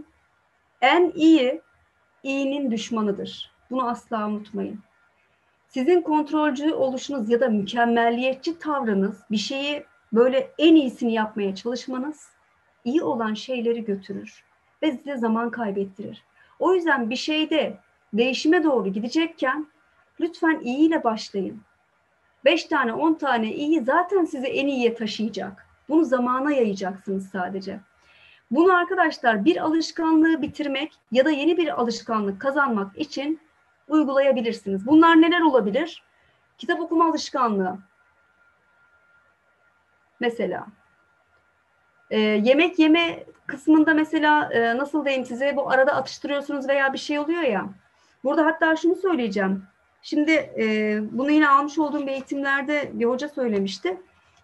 Ya beslenme kısmında hani ben dedim ya size e, yedim say olayı ya da bir işi yapacakken ya o, o işi oraya sıkıştırmayın, bunu daha sonra yapayım, şunun acelesi var. Ama bir yandan da alttan dürtüyor. İçerideki diyor ki ya şu işi de araya sıkıştır bak, en azından bir taşla ilk kuş vursun, ikisini birden yapmış olursun. Ama bu sefer de diğeri geç kalacak. Bu düşüncelerle boğuşurken zamanı ertelemek ya da zamana dönüştürmek yerine düşünceyi erteleyebilirsin. Sen bir işle çalışıyorsun, alttan da diyor ki akşama da şu vardı ya, ne yapacağım ben? Bak gündüz yaptığın bir iş var zaten. Daha sen akşam olmamış, akşamki işi düşünüyorsun. Bu hafta yapman gereken bir iş varsa bir ay sonrakini düşünüyorsun. O zaman düşünceye şunu diyeceksin. Sen git, seninle daha sonra ilgileneceğim. Kuracağın tek cümle bu. Düşünceye randevu ver. Seninle yarın saat üçte buluşalım. Samimi söylüyorum, bunu söyleyin kendinize. Çünkü içerideki sizi dinleyecek. Ona randevu verin. Yarın saat üçte bakalım rahatsız ediyor mu? Bir de desin herkes. Sizi yakın bir zamanda meşgul eden, zihninizi e, yoran, kötü bir düşünce ya da bir e, iş üstüne iş ya da farklı bir şeyler varsa lütfen düşüncelerinize, sizi rahatsız eden e, şeylere randevu verin. Seninle daha sonra ilgileneceğim. Veya seninle şu gün, şu zamanda ilgileneceğim gibi. İşte bu ne? Neye geldik tekrar? Kendimize hayır demeye. Çünkü senin o an elinde bir işin var, onu tamamlaman gerekiyor. Lütfen ona hayır de. Şu an tamamlaman gereken bir iş var. Seninle daha sonra ilgileneceğim. Bu kadar. Kitap okuyacağım. Bir türlü bitiremiyorum. Başlıyorum, bitiriyorum, erteliyorum. Yarım işlerim çok fazla. Bana bununla ilgili o kadar çok şikayet geliyor ki. E, o zaman bunu çok kolay kullanabilirsin. Mesela ne? E, kitaptan yine gidelim. Günde sadece bir dakikayla başlayabilirsiniz arkadaşlar. Bir sayfa bile etmez ki ya, öyle bir şey mümkün mü? Evet mümkün. Yapman gereken tek şey şu. E, bir hafta boyunca e, telefonunun alarmını aynı saate kuracaksın hatırlatıcıya. Kitabı oku diye. Bununla ilgili uygulamalar da var. O uygulamayı atayım size hatta. Çok güzel bir uygulama. Ben kullanıyorum onu. Sana hatırlatıyor. Kitap okuma saatin geldi diye. Akşam sekiz. Bir dakika. Alarmı da bir dakika sonraya kuruyorsun. Aç kronometreyi, sana uyaracak. Bitti süren diye. Alarmını kur. Ve kapat. İsterse o, okuduğun metnin en heyecanlı yerinde kalsın. Lütfen kapat. Ertesi gün aynı saatte o bir dakika yine oradan devam et. Bunu bir hafta yap. Daha sonra tıpkı ilaç dozu artırır gibi. İkinci hafta üç dakikaya çıkar kitap okuma zamanını. Üçüncü hafta yedi. Dördüncü hafta on dakikaya çıkart. İstersen e, dozları biraz daha iyileştirerek gidebilirsin. Bir ayın sonunda zaten yirmi bir günü de geçmiş olduğun için alışkanlık haline gelecek bu. Ve sen alarmını çalmadan zamanım yaklaşıyor diyeceksin. İçeriden uyarı gelecek çünkü. Bunları diğer hani alışkanlık kazanma ya da yapacağın işleri ertelememek için, vaktinde yapmak için de bu yöntemi çok kolay bir şekilde yapabilirsiniz. Dediğim gibi yine e, o ilk adım attığınız, ilk adım en büyük adım arkadaşlar. O yüzden lütfen ona başlayıp sürdürülebilir olmaya gayret edin. Peki bunu nasıl yapacağım? Belirlemen gereken bir konu olacak. Herhangi bir konu seçebilirsiniz arkadaşlar. Yine bunu da birlikte uygulayacağız. Hani öyle kaçıp kurtulmak yok bizden. Artık bir aradayız. Konuyu belirleyeceğiz birlikte. Hatta şöyle yapalım. Herkesin eğer varsa herkes kendi konusunu yapsın. Yazsın bize WhatsApp'tan. Bu hafta onu yapalım. O konu üzerinde bir hedef belirleyelim. Artık biz bir ekibiz zaten. Üçüncü madde ekip oluştur diyor. Biz ekibimizi çoktan kurduk. Şu an biz burada kaç kişiyiz? on bir kişilik bir ekibiz. Mevcut durumu tespit ettim. Şu an hangi aşamadayım? Ne kadar iyiyim o konuda? İyileştirmek istediğim, o seçtiğimiz konuda, ortak alanda ne kadar iyiyim? Ya yüzde on iyiyiz. Hepimizin ortak noktası bu. Biz bunu yüzde yüze çıkartmamız lazım. Projemizi hazırladık. Ne yapacağız? Herkes her gün akşam sekizde e, aynı saatte kitabını bir dakika okuyacak, kapatacak, okudum deyip yazacak WhatsApp'a. Kök nedeni belirleyeceğim. Bunu neden yapmıyordum? Ya da e, bunu yapmama engel bir şey var mı? Yine saatin alarmını erteleyecek miyim? Bir de öyle bir huyu var ya hani. e, on dakika sonra hatırlat. Hayır, o hatırlatma tuşuna basmayacağım ya da onu iptal edebiliyorsam iptal edeceğim. Chat'e bakayım hemen buradan. Süpersin Bahar, harikasın. Evet, çocuklarınıza özellikle arkadaşlar bir alışkanlık edindirme ya da dersleriyle ilgili kısımlarda e, çok çok faydası olacak bir uygulama Kaizen. Çözümleri uygulamaya başlıyorum. Hedef ve sonuç kontrolü yapıyorum sekizinci gün. sekizinci adımda. Ne yapmışım? Nereye kadar gelmişim? yüzde on olan seviyem kaça çıkmış? Baktım. sekizinci denememde, sekizinci günümde baktım güzel gidiyor. Hani dedim ya size ilk yedi gün bir dakika, sekizinci günden itibaren ne yaptım? Bunun sayısını, dakika sayısını üçe çıkarttım ya da yediye çıkarttım ya da beşe çıkarttım. Bunu belirleyeceğiz birlikte. Herkes keyfi yerinde mi? Memnun mu? Okuduk mu kitapları? Evet. Hemen o zaman ikinci aşamaya geçiyoruz. Hedefe odaklandık. Sonucumuzu kontrol ettik. Süremizi beş dakikaya çıkarttık. Ve standarda bindireceğim. Başka hangi alanlarda bunu kullanabilirim? Bunları konuşacağız. Herkes diyecek ya şu alanda bunu kullanabilir miyim? Evet, kullanabilirsin. Şu alanda nasıl kullanabilirim diyeceksiniz. Birlikte istişare edeceğiz. Biz bir ekibiz. Bu ekip ruhuyla hareket edip o zamanı en verimli ve en iyi şekilde kullanmaya adayacağız. Ve yaygınlaştıracağız. Çevremize de söyleyeceğiz. Ve evdeki e, kişilerden ya da iş yerindeki çalışma arkadaşlarımızdan da bu konuda destek isteyeceğiz. Mesela kişiler şunu bilecek. Saat sekiz, Gülcan'ın kitap okuma saati. Yarım saat diyelim ki o alışkanlığı kazanmışım. Yarım saat boyunca Gülcan'a dokunmak yok. Diğerleri de benim böyle bir çalışmam olduğunu bilecek. Ve beni bölemeyecek. Şu saatte Gülcan'ın şu işi var. Kesinlikle bundan kalkmaz. Çünkü süresi var. Rahatsız etmeyelim. Ve bu kurala herkes uyacak. Ve sonuna geldik artık arkadaşlar. Yaklaştık. Grafik oluşturun. Evet, grafik oluşturun. Dün işte gece benim aklıma gelen şeydi. Hatta bununla ilgili şey de not almışım. Bunlara için kendinize lütfen kırtasiyeye gidin. E, kareli güzel bir defter alın ondan sonra. Ya da böyle hani grafikli şeyler oluyor mu bilmiyorum. Kendiniz de çizebilirsiniz ama en güzeli o. Kesinlikle kendiniz çizin. Kendinize şöyle bir e, altılı ya da on ikili e, kuru boya kalem alın. Üşenmeyin arkadaşlar, lütfen kendiniz için bunu yapın. Çocuklarınızla birlikte yapın. Sabah birlikte kalkın. E, ya da hani hafta sonu yapın. Hani bu plan ve programları ben işte hafta içi çalışıyorum. Hafta sonuna şey yapsam olur mu? Evet. Pazar günü ailece kahvaltıdan sonra bu bir etkinlik olsun. Grafik oluşturun. Hadi bu hafta ne yapıyoruz? Nereye ne kadar zaman harcıyoruz? Kaizen kullanacağız. Kim ne kadar kitap okuyacak? Ben kendimi bir dakikaya programlayacağım. Diğeri diyecek ki üç dakikaya programlayacağım. Diğeri diyecek ki beş dakikaya programlayacağım. Ölçümlenebilir bir şekilde, ölçülebilir bir şekilde uygulamaya geçeceğim. Ve bunu grafiğime yansıtacağım. İşte hedefim ne? İtem bir. Ee, ne yazdım? Bu haftaki kitap okuma işte hani de az önce dedik ya on derece işte yirmiye çıkarttım, otuza çıkarttım. Bu grafiği oluşturun ve boyayın arkadaşlar. Hedefinizi belirleyin ve yanına yazın. Hedef bu hafta şu. Hedef bu hafta bu. Ölçülebilir bir biçimde hedeflerinizi belirleyerek yine ne yapacağız biz? Gerçeklikle karşılaşacağız. Görebildiğimiz her şey, yazabildiğimiz her şey kalıcı olacaktır arkadaşlar. Çünkü ne? Söz uçar, yazı kalır. Evet, bitirmeden önce tekrar bir baştan alacak olursak zamanını etkili ve verimli kullanmak için güne erken başlayacağız. Güne erken başlayan hani eskiler şöyle der, erken kalkan yol alır. Kahvaltı ve banyoyu kısa sürede bitireceğiz. Zaten hani her sabah alacağınız bir duş sizi mutlaka güne zinde başlatacaktır.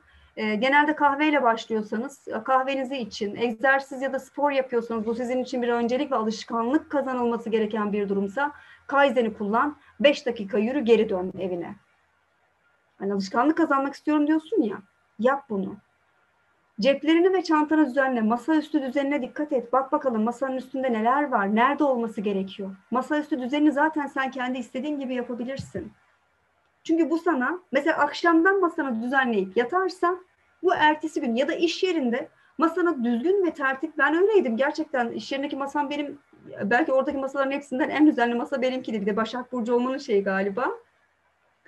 Masayı akşamdan düzenlerdim, sabah kalktığımda tek şey gelen çağrıyı karşılamak olurdu bende. Çağrı merkezi müşteri temsilcisiydim ve akşama kadar sadece konuşmakla geçerdi. Hatırlatmam, kendime hatırlatmam gereken şeyleri bir gün önceden stickerlara yapıştır ya da yaptığım görüşmelerde üstlerime bildireceğim bir şey varsa ertesi gün için aldığım notları e, bilgisayarımın bir köşesinde o e, şeylerde e, yapıştırırdım o şeylerin üstüne, masanın üzerine. Ertesi gün ilgili yerlere onları söyler, sonra devam ederdim. İşte erteleme, bir de şöyle bir şey var. Hani bu konuda ne kadar titiz olursanız o kadar verim alırsınız zaman, zamandan. Yapılacakları hedefler, hedeflerle karşılaştırdım. Yapılacaklar listesini önceliklere göre sıralamak. En önemli işleri en üretken saatlerde yapmak. En önemli adımlardan biri. Kendi çevriminizi belirleyin. Ben kapasitem ne? Gülcan'ın kapasitesi buymuş ya, ben de ona yetişebilirim değil. E, Gülcan'ın kapasitesiyle seninki bir olamaz ki. Hepimizin parmak izi nasıl ayrıysa kapasitesi o derece ayrı arkadaşlar. İş yerime uyum sağlamaya çalışacağım. Ama bu uyum sağlamak demek e, her şeye feragat et demek değil. Az önce konuştuk onu zaten. Verimliliğimin tepe noktasını en iyi biçimde kullanmak. Zaman çarkımı yaptım. Günlük planlamamı yaptım. Diğer e, uygulamalara baktım. Bir baktım ben şu saatlerde çok iyi çalışıyorum ya. Aa, ben şu saatlerde daha üretkenim. Ya da ben şu saatlerde e, daha bilmem neyim. O zaman o saatlerde en böyle e, iyi biçimde yapmak istediğin neler varsa onları oraya getirebilirsin. Hoşlanmadığın işleri önce yap. Bunu zaten iki üç kere söyledik. Ye o kurbağayı. Ertelenmesi olası işleri parçalaya, parçalara ayır. Bu da çok önemliydi. Zaten erteleme kısmında söyledik. Yani e, ya iş adlet, yani delegasyon dedik, yani ya görev e, ver bir başkasına, delege et, o yapsın. Yani sen mesela bir şeyle ilgilenirken eğer diğer kişi bunu yapabilecek e, potansiyeli var ve onun herhangi bir o an işi yoksa ondan rica edebilirsin. Kendini mutlaka ödüllendir iş bitirince. Lütfen bunu yap. Ve biz bunu birlikte yapacağız. Belki e, bu zaman yönetimiyle ilgili atölye çalışmamız bittiğinde, tamamlandığında çok güzel bir sürprizle karşılaşacaksınız. Kim bilir, belki ücretsiz bir eğitim ya da farklı bir e, etkinlik, neden olmasın değil mi? Ve mutlaka e, kendimize bir bitim zamanı da belirleyelim ki, ama bu şu demek değil. Ben o zamanı belirledim, kafamı ona odaklayayım da işlerin hepsini oraya doğru şey yapayım, kaydırayım değil. Dediğimiz gibi düşüncelerimizi erteleyeceğiz. Yani yapacağımız işlerin dışında gelen düşüncelere randevu vereceğiz, onları bir öteleyeceğiz. Ve sadece o an, şimdiyi e, kurtarmayla e, meşgul olacağız. Çünkü benim önceliğim şu an yaptığım işti diyorum ve hepinize katıldığınız için çok teşekkür ediyorum. Şimdi sorusu olan varsa alayım. Yoksa zaten birlikteyiz e, atölye çalışmamız boyunca. Sorularınız varsa, görüşleriniz varsa, önerileriniz varsa alabilirim arkadaşlar.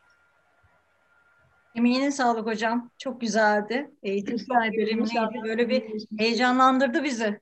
İnşallah. Şimdi biz acaba bu akşam oturacağız, yapacağız bir şeyler. Ee, en kısa evet. zamanda da toplanacağız. Evet, evet. Kesinlikle toplanacağız. Dediğim gibi atölye çalışmaları şey gibi değil arkadaşlar. Hani bir eğitimde normalde hani anlatılır, biliyorsunuz, biter, ama biz eğitim atölyesini özellikle onun için başlangıç yaptık. Zaman hepimiz için çok önemliydi. Atölye çalışması devam edecek. yirmi bir gün boyunca bir e, atölye çalışması olacak. Haftalık periyotlarda konuşacağız. Zaten sizlerle sürekli etkileşim halinde olacağız. Lütfen bizleri habersiz bırakmayın. E, bu uygulamalarla ilgili e, yine notlarım olacak benim, sizlere göndereceğim arkadaşlar. Çarkla ilgili olsun, diğerleriyle ilgili olsun. Üzerinden plan ve program dahilinde çalışacağız. Bir de hocam şöyle bir şey var. Yani bir amacımız olursa, eğer gerçekten de amacın çok kuvvetli olursa, o zaman esas başlıyor zaman yönetimini. Zaman bizim için çok değerli. Bunu yapmam evet. gerekiyor. O zaman planlamaya başlıyoruz. Evet. Öyle değil mi? Kesinlikle öyle. Yani ve eğitimimiz zamanında bitirdim. O da beni şu an çok mutlu etti. Yarım saat opsiyon demiştim. Gerçekten de iki buçuk saatte bütün konularımı anlatmanın haklı gururuyla kendimi ödüllendireceğim eğitimden sonra tabii ki. Kesinlikle. Çok güzeldi hocam. O zaman biz e, ödevleri bekliyoruz. Tamam. Ben şuradan bir... En kısa zamanda da tekrardan toplanıp tek tek herkesle ilgilenelim. Şöyle yapalım bir de. E, bir ekran görüntüsü alalım. Hocam siz alabiliyor musunuz? Ben mi alayım? Siz alabilirsiniz hocam şu anda. Uygun olanlar kameralarını açabilir mi? Süper. Harikayız. Arzu da açtı. Müsait olanlardan alabilir miyiz? Süheyla açmayacak. Çünkü daha önceki eğitimlerimde de açmıyordu. Süheyla hiç sevmiyor kameralara görünmeyi. Tuğba açtı. Teşekkür ederim Arzu. Hüsnü de müsait değil herhalde. Saliha da değil. Rümeysa, Bahar, Hüseyin, Tahsin, Seda gitmiş. Seda yok. Müsait olanlar açarsa bir ekran görüntüsü alalım. Akademinin ilk eğitimi. Evet, alın hocam. Tamam, o zaman ben bu şekilde alıyorum. Demek ki bu kadar müsaitiz. Herkes e, gülümseyebilir ekrana.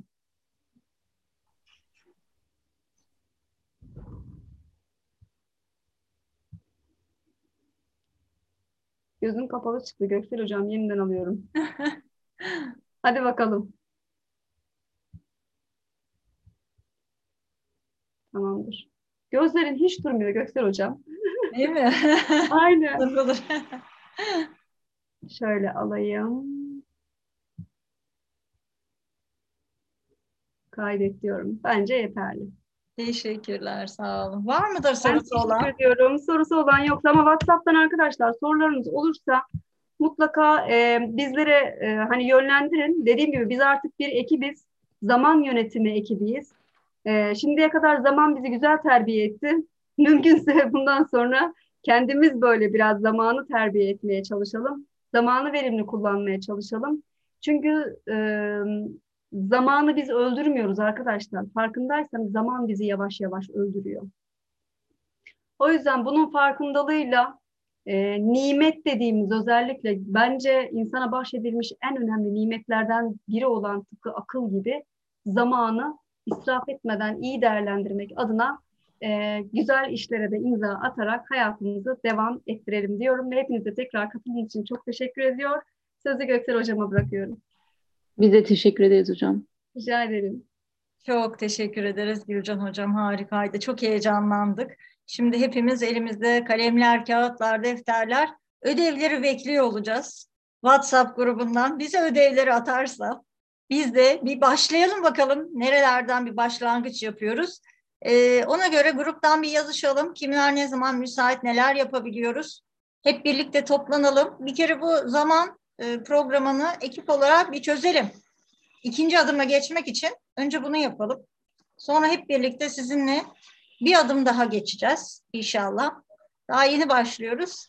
İnşallah. Ee, daha çok güzel, e, kaliteli zamanlarımız olacak. İnşallah. Zamanı artık güzel güzel değerlendireceğiz hep birlikte. Zaten burada şöyle bir şey var arkadaşlar. Ee, başlangıçlar için biz genelde e, hani daha doğrusu ben genelde eğitimlerimde herkes yani buradaki en azından benden eğitim alan arkadaşlar var aranızda. E, pazartesi veya çarşambayı tercih ediyoruz. Yarın muhtemelen ben bütün e, bununla ilgili dokümanları ve ödevleri hazırlamış olacağım kısmetse ve pazartesi günü e, inşallah başlamış olacağız biz programımıza. Ee, Göksel hocamlarımızla konuşacağız. Bir sıralama üzerinden gideceğiz. Yine biz de eğitimimizde tıpkı benim size anlatmış olduğum gibi önceliklerimizle hareket edeceğiz. Yani zaman yönetimi kısmında önce hangisinden başlarsak daha verimli oluru konuşarak e, ona göre size bir e, plan dahilinde e, çalışma veriyor olacağız. Bilginiz olsun diyorum ve kapatıyorum ben. Göksel hocam vedalaşabilirim. Çok teşekkür ederiz hepinize geldiğiniz için. Birlikte güzel bir ekip oluşturacağız artık Gülcan hocamızın sayesinde. Tekrardan teşekkürler. Var mıdır bir sorunuz, sualiniz yoksa artık yavaş yavaş saat on biri geçti. Yavaş yavaş bir çekilelim, düşünelim. En hızlı zamanda buluşalım. Teşekkürler Gülcan. Son an bile olsa e, yani değişik bir yerdeydim. Ben bir düğünden buraya geldim. Ben ama e, yetiştim. Çok da yetiştim ve sürpriz yapmak istedim esasında. E, size söylememiştim. Ve aklımda vardı. Erkenden kalktım ve A+ Akademi'de olmak istedim. Teşekkürler. Hoş geldin. Sağ olasın. Görüşmek üzere, hoşçakalın. Ee, teşekkür ederim. Tekrardan hocam iyi akşamlar diliyorum. İyi akşamlar ee, ama Tüba'cığım. Bir konuda tamam. Hocam e, yani bu hani ben zamanını iyi kullanamamada sanki e, kendine hani bir şeyleri erteleme. Ertelemenin bilinçaltı nedenlerini ben çok merak ediyorum. Onu ee, konuşuruz. Bu konuda bizi aydınlatırsanız çok sevinirim hocam. Tamam, inşallah. Sağ olun. Görüşürüz. Hoşça kalın. Teşekkürler. İyi akşamlar. İyi akşamlar. İyi akşamlar.